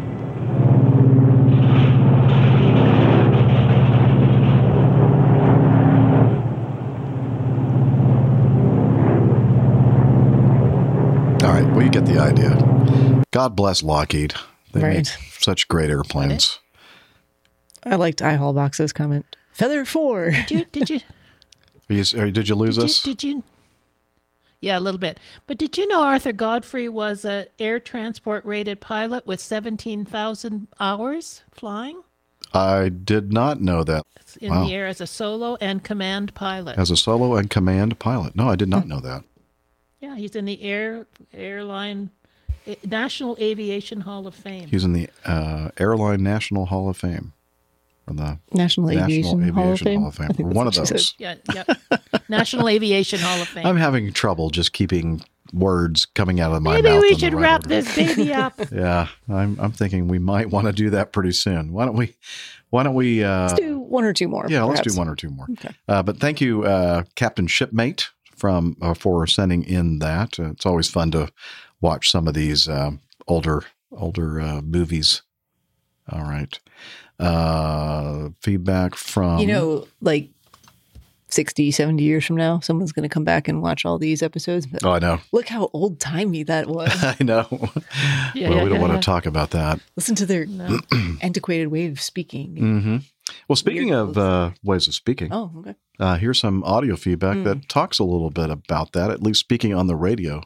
This is from our good friend Aviator Tony, um, who is also a podcast host of the Squawk Ident podcast. So take it away, Tony. Hello, APG crew and fans. It's Aviator Tony here, and uh, it's been a while, so I thought I'd send in a little audio. Well, I've been listening to the show religiously. Of course, that's what we all do when we have the syndrome. And a few shows back, all of you were mentioning the extra chatter that is often something that we hear on the radios as we're flying along up there. And I just was uh, thinking about a story of something that happened to me uh, well early on in my career i'd have to say. I was a newer airline pilot maybe two or three years of experience behind my belt and i was flying along with a captain. I was new to the base in los angeles flying for a regional carrier that had just opened up a jet base in LA. So I transferred from Chicago to LA and I was very excited to be based in my hometown. And the first captain that I flew with out on the line there in LA had a his name was Randy Travis, no no relation. But he was a, a relatively sarcastic, young and energetic guy and I really had a good time. It was a great introduction to the base to fly with him. Um, he had a lot of information for me, um, and I really appreciated uh, flying with him. And about two or three days into the trip, he said to me, Hey, Tony, uh, I'm going to say something, but don't be offended. Of course, all the hairs on the back of my neck stood up. I was like, uh oh, what, what, did I do something? You know, what's going on? And he said, Listen, you, you got a great radio voice. Uh, you know what to say, but you are a junior aviator. And I paused and thought, What are you talking about? And he said, Junior aviator. He goes, Listen, some, some captain told me once when I was new the same thing I'm about to tell you. He goes, Can you tell me in the AIM where it says checking in or any of this extra language? Do you think that in the LaGuardia and New York airspace, it's okay for them to to have all this extra chatter? They're busy. You know, Chicago's no different. You were based there.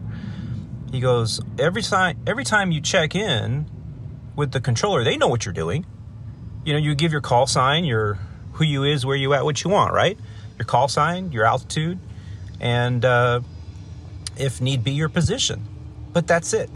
All that extra stuff, how you doing, checking in, uh, that it's just not necessary, and it, it makes you sound like a junior aviator.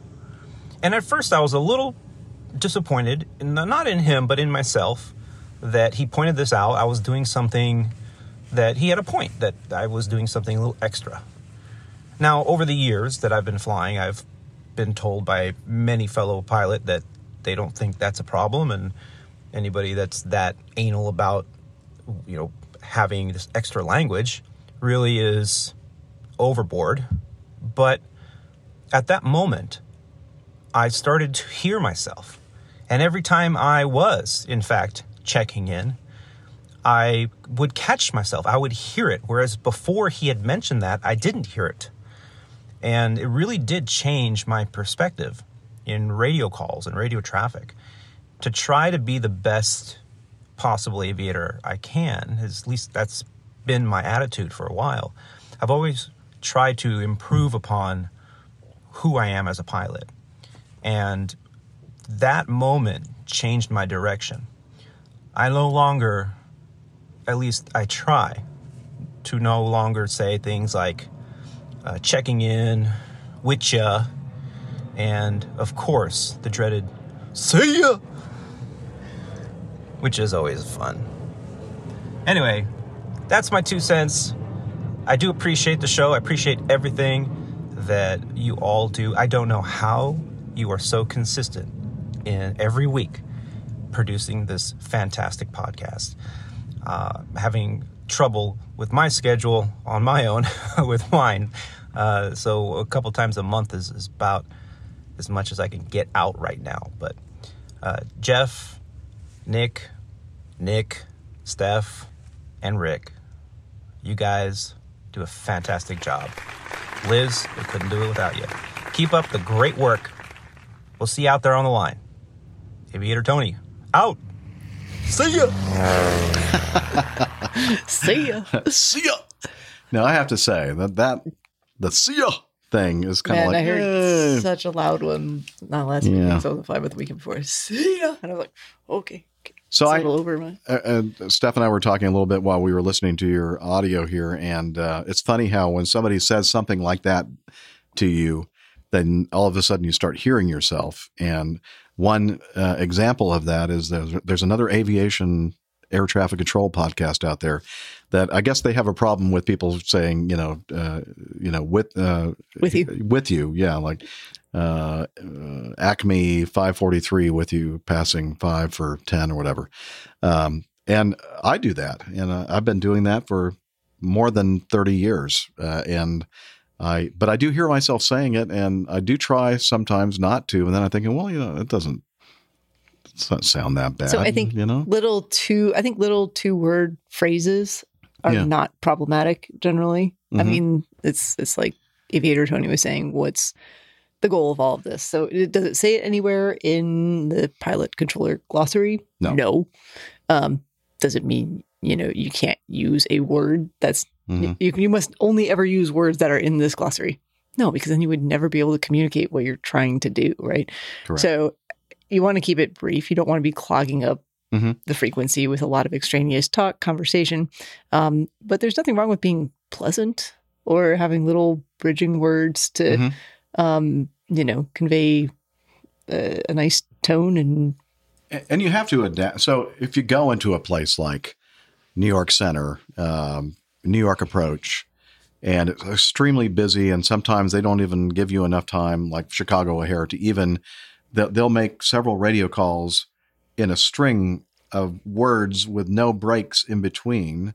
Uh, there's no way even to respond sometimes to some of the radio calls. So in that situation, when it's that busy, that's not when you get on there and you just kind of get on there with your southern draw and drawl and say, "How you doing there, uh, Chicago?" Howdy, Chicago. Center?" Uh, Acme you know, yeah, it- two, no, three, you know, it's just like you just say what exactly it is you need to say, and that's gonna be with you for a while. You're passing through. So no. you know you adapt to the situation. You can hear when you hear somebody really talking quickly, and you hear radio calls going back and forth, back and forth. That's not the time to add all the extra stuff.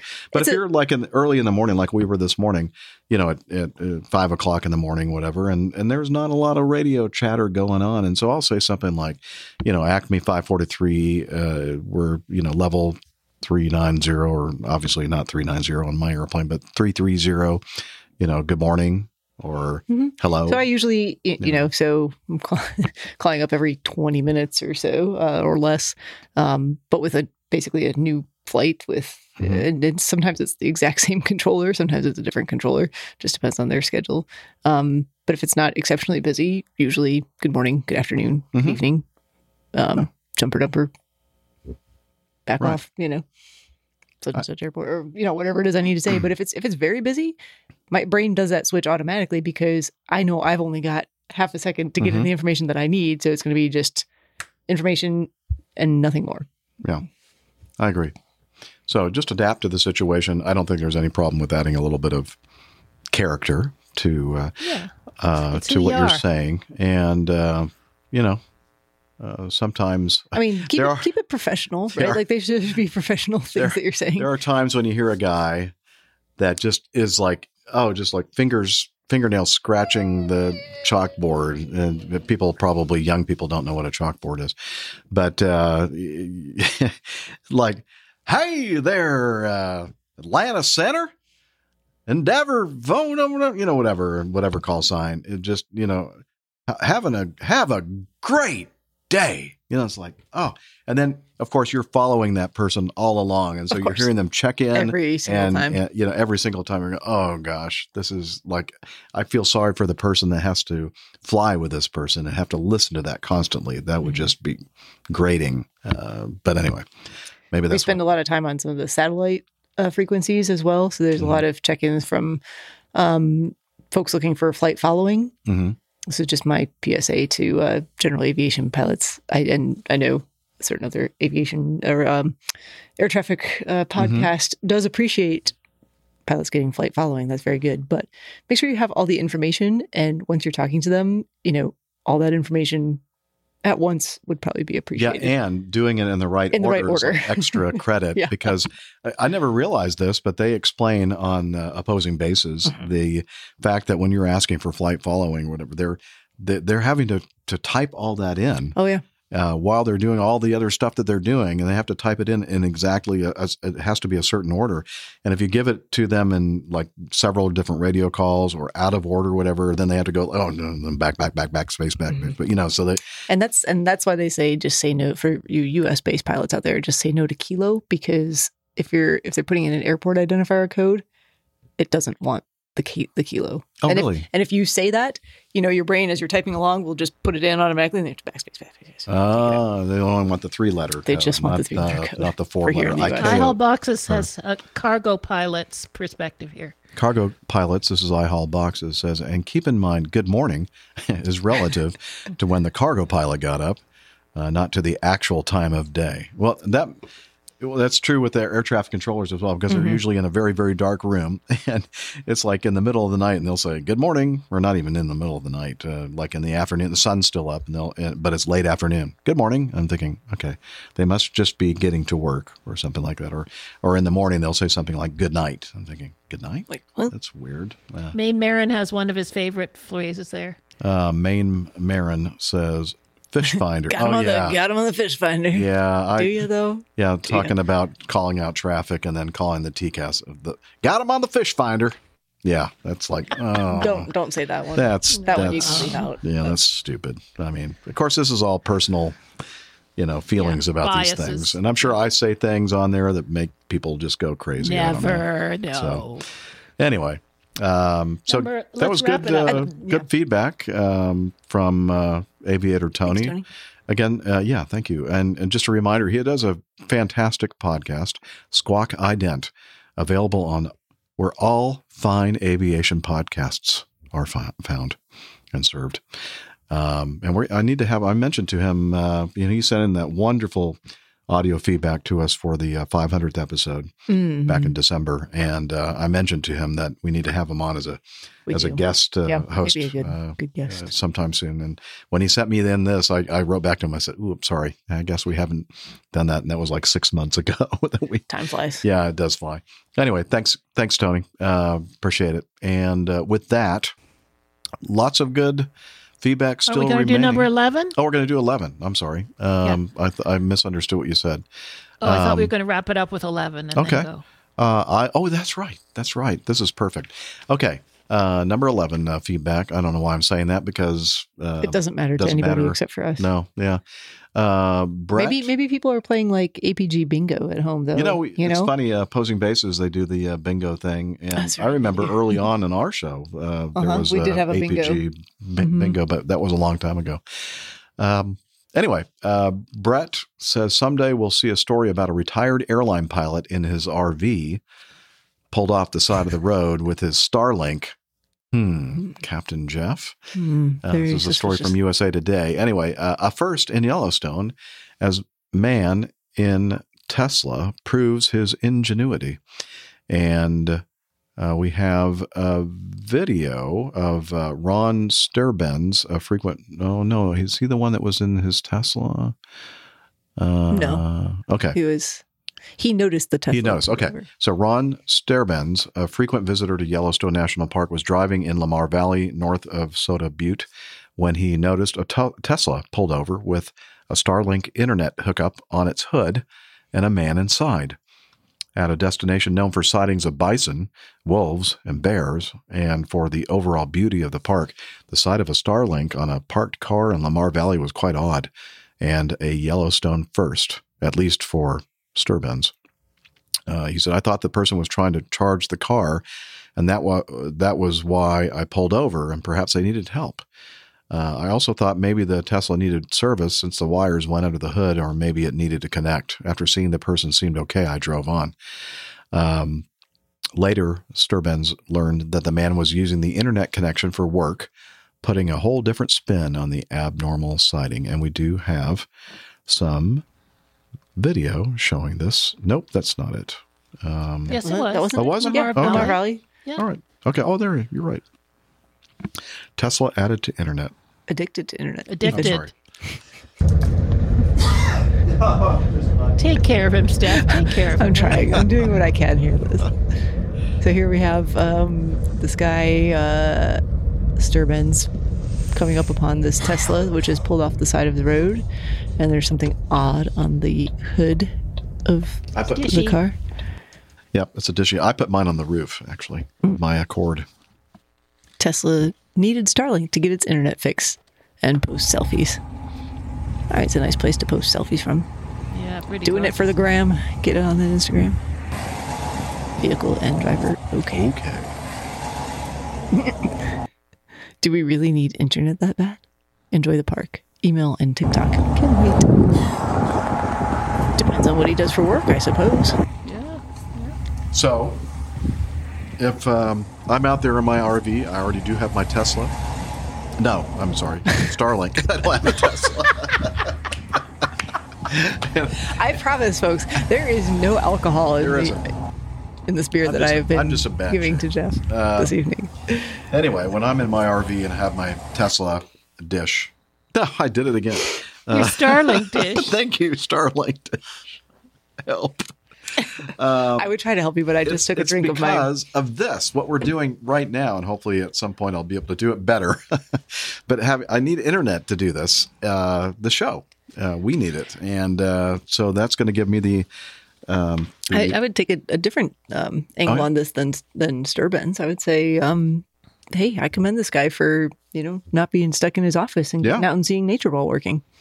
right? Yeah. Good on you. Yeah, definitely. Good on him. And uh, yeah, that that Starlink system is going to be very very nice for me when I get out there and I'm beyond the reach of cell Can't phone signals and that kind of thing, and and uh, just put that dishy out there and make sure I have a good view of the uh, sky and uh, crank it up and let's do a show. Yeah. Yeah. Like it. I do apologize, everybody, for I don't know what's going wrong with me, but uh, I mean I feel okay. It's just that this uh, it's like that tickle that you have in the back of your throat very- that just won't go away. Yeah, and and then it ends up distracting you. you yeah, very much so. compose Obviously, your thoughts. COVID test. no, not going to do a COVID test. Um, thank you, though, Liz, for your concern. All right, now it's time for us to wrap up the show. Thank goodness.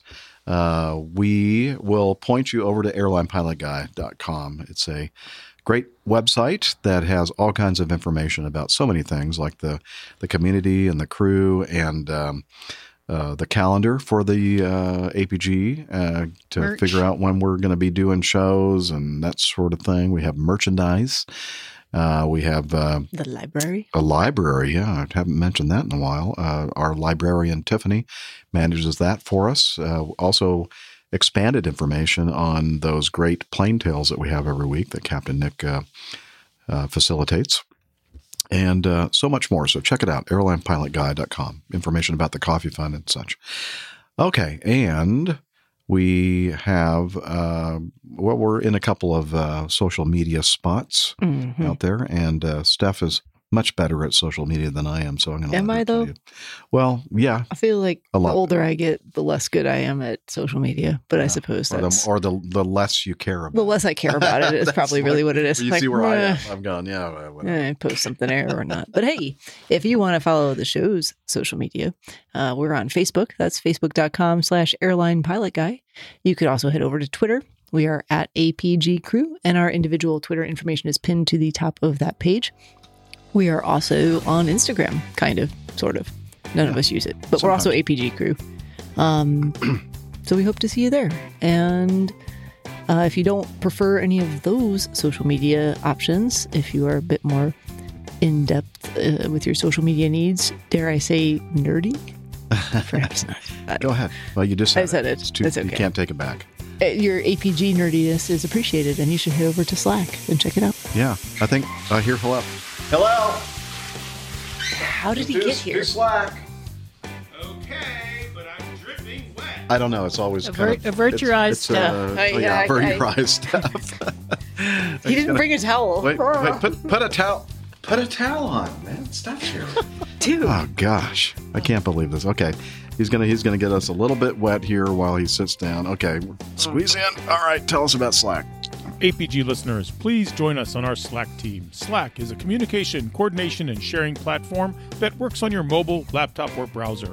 On Slack, we share news and ideas, we suggest episode and plane tales topics, we plan events and meetups. To get into the Slack team, please email me at slack at airlinepilotguy.com. That's S L A C K Sierra Lima Alpha Charlie Kilo at airlinepilotguy.com or send me a tweet with your preferred email address to at Hillel and I'll send you an invitation. That's Hillel, spelled Hotel India 11 Echo 1, and see you in Slack.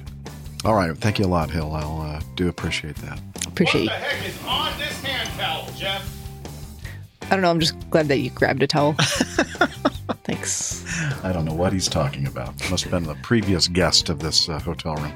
Anywho, um, that was uh, Hillel and Slack. So, uh, again, uh, thank you very much for managing that for us. And also, we'd like to thank Liz Piper in Toronto in the control. Yes. Thank you. Hey, everybody. We love you. And honestly, it, it makes uh, doing the show so much of a, a, a joy. Uh, all the work you do behind the scenes and trying to keep us all on track. My pleasure. My right. pleasure. Your pleasure. Ours Try. too. I do my best. Steph and I try. Yes. so it's try. only the women of the crew that uh, keep everything on track. I I Absolutely. I didn't see Nick doing much of anything. Probably true.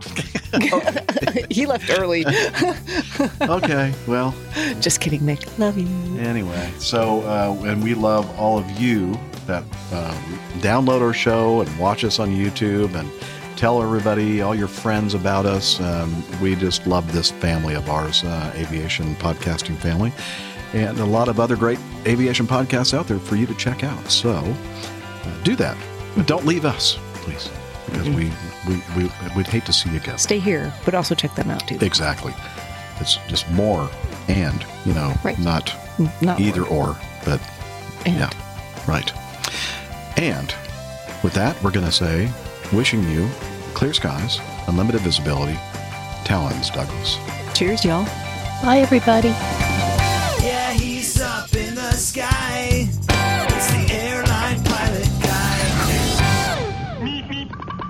Good day.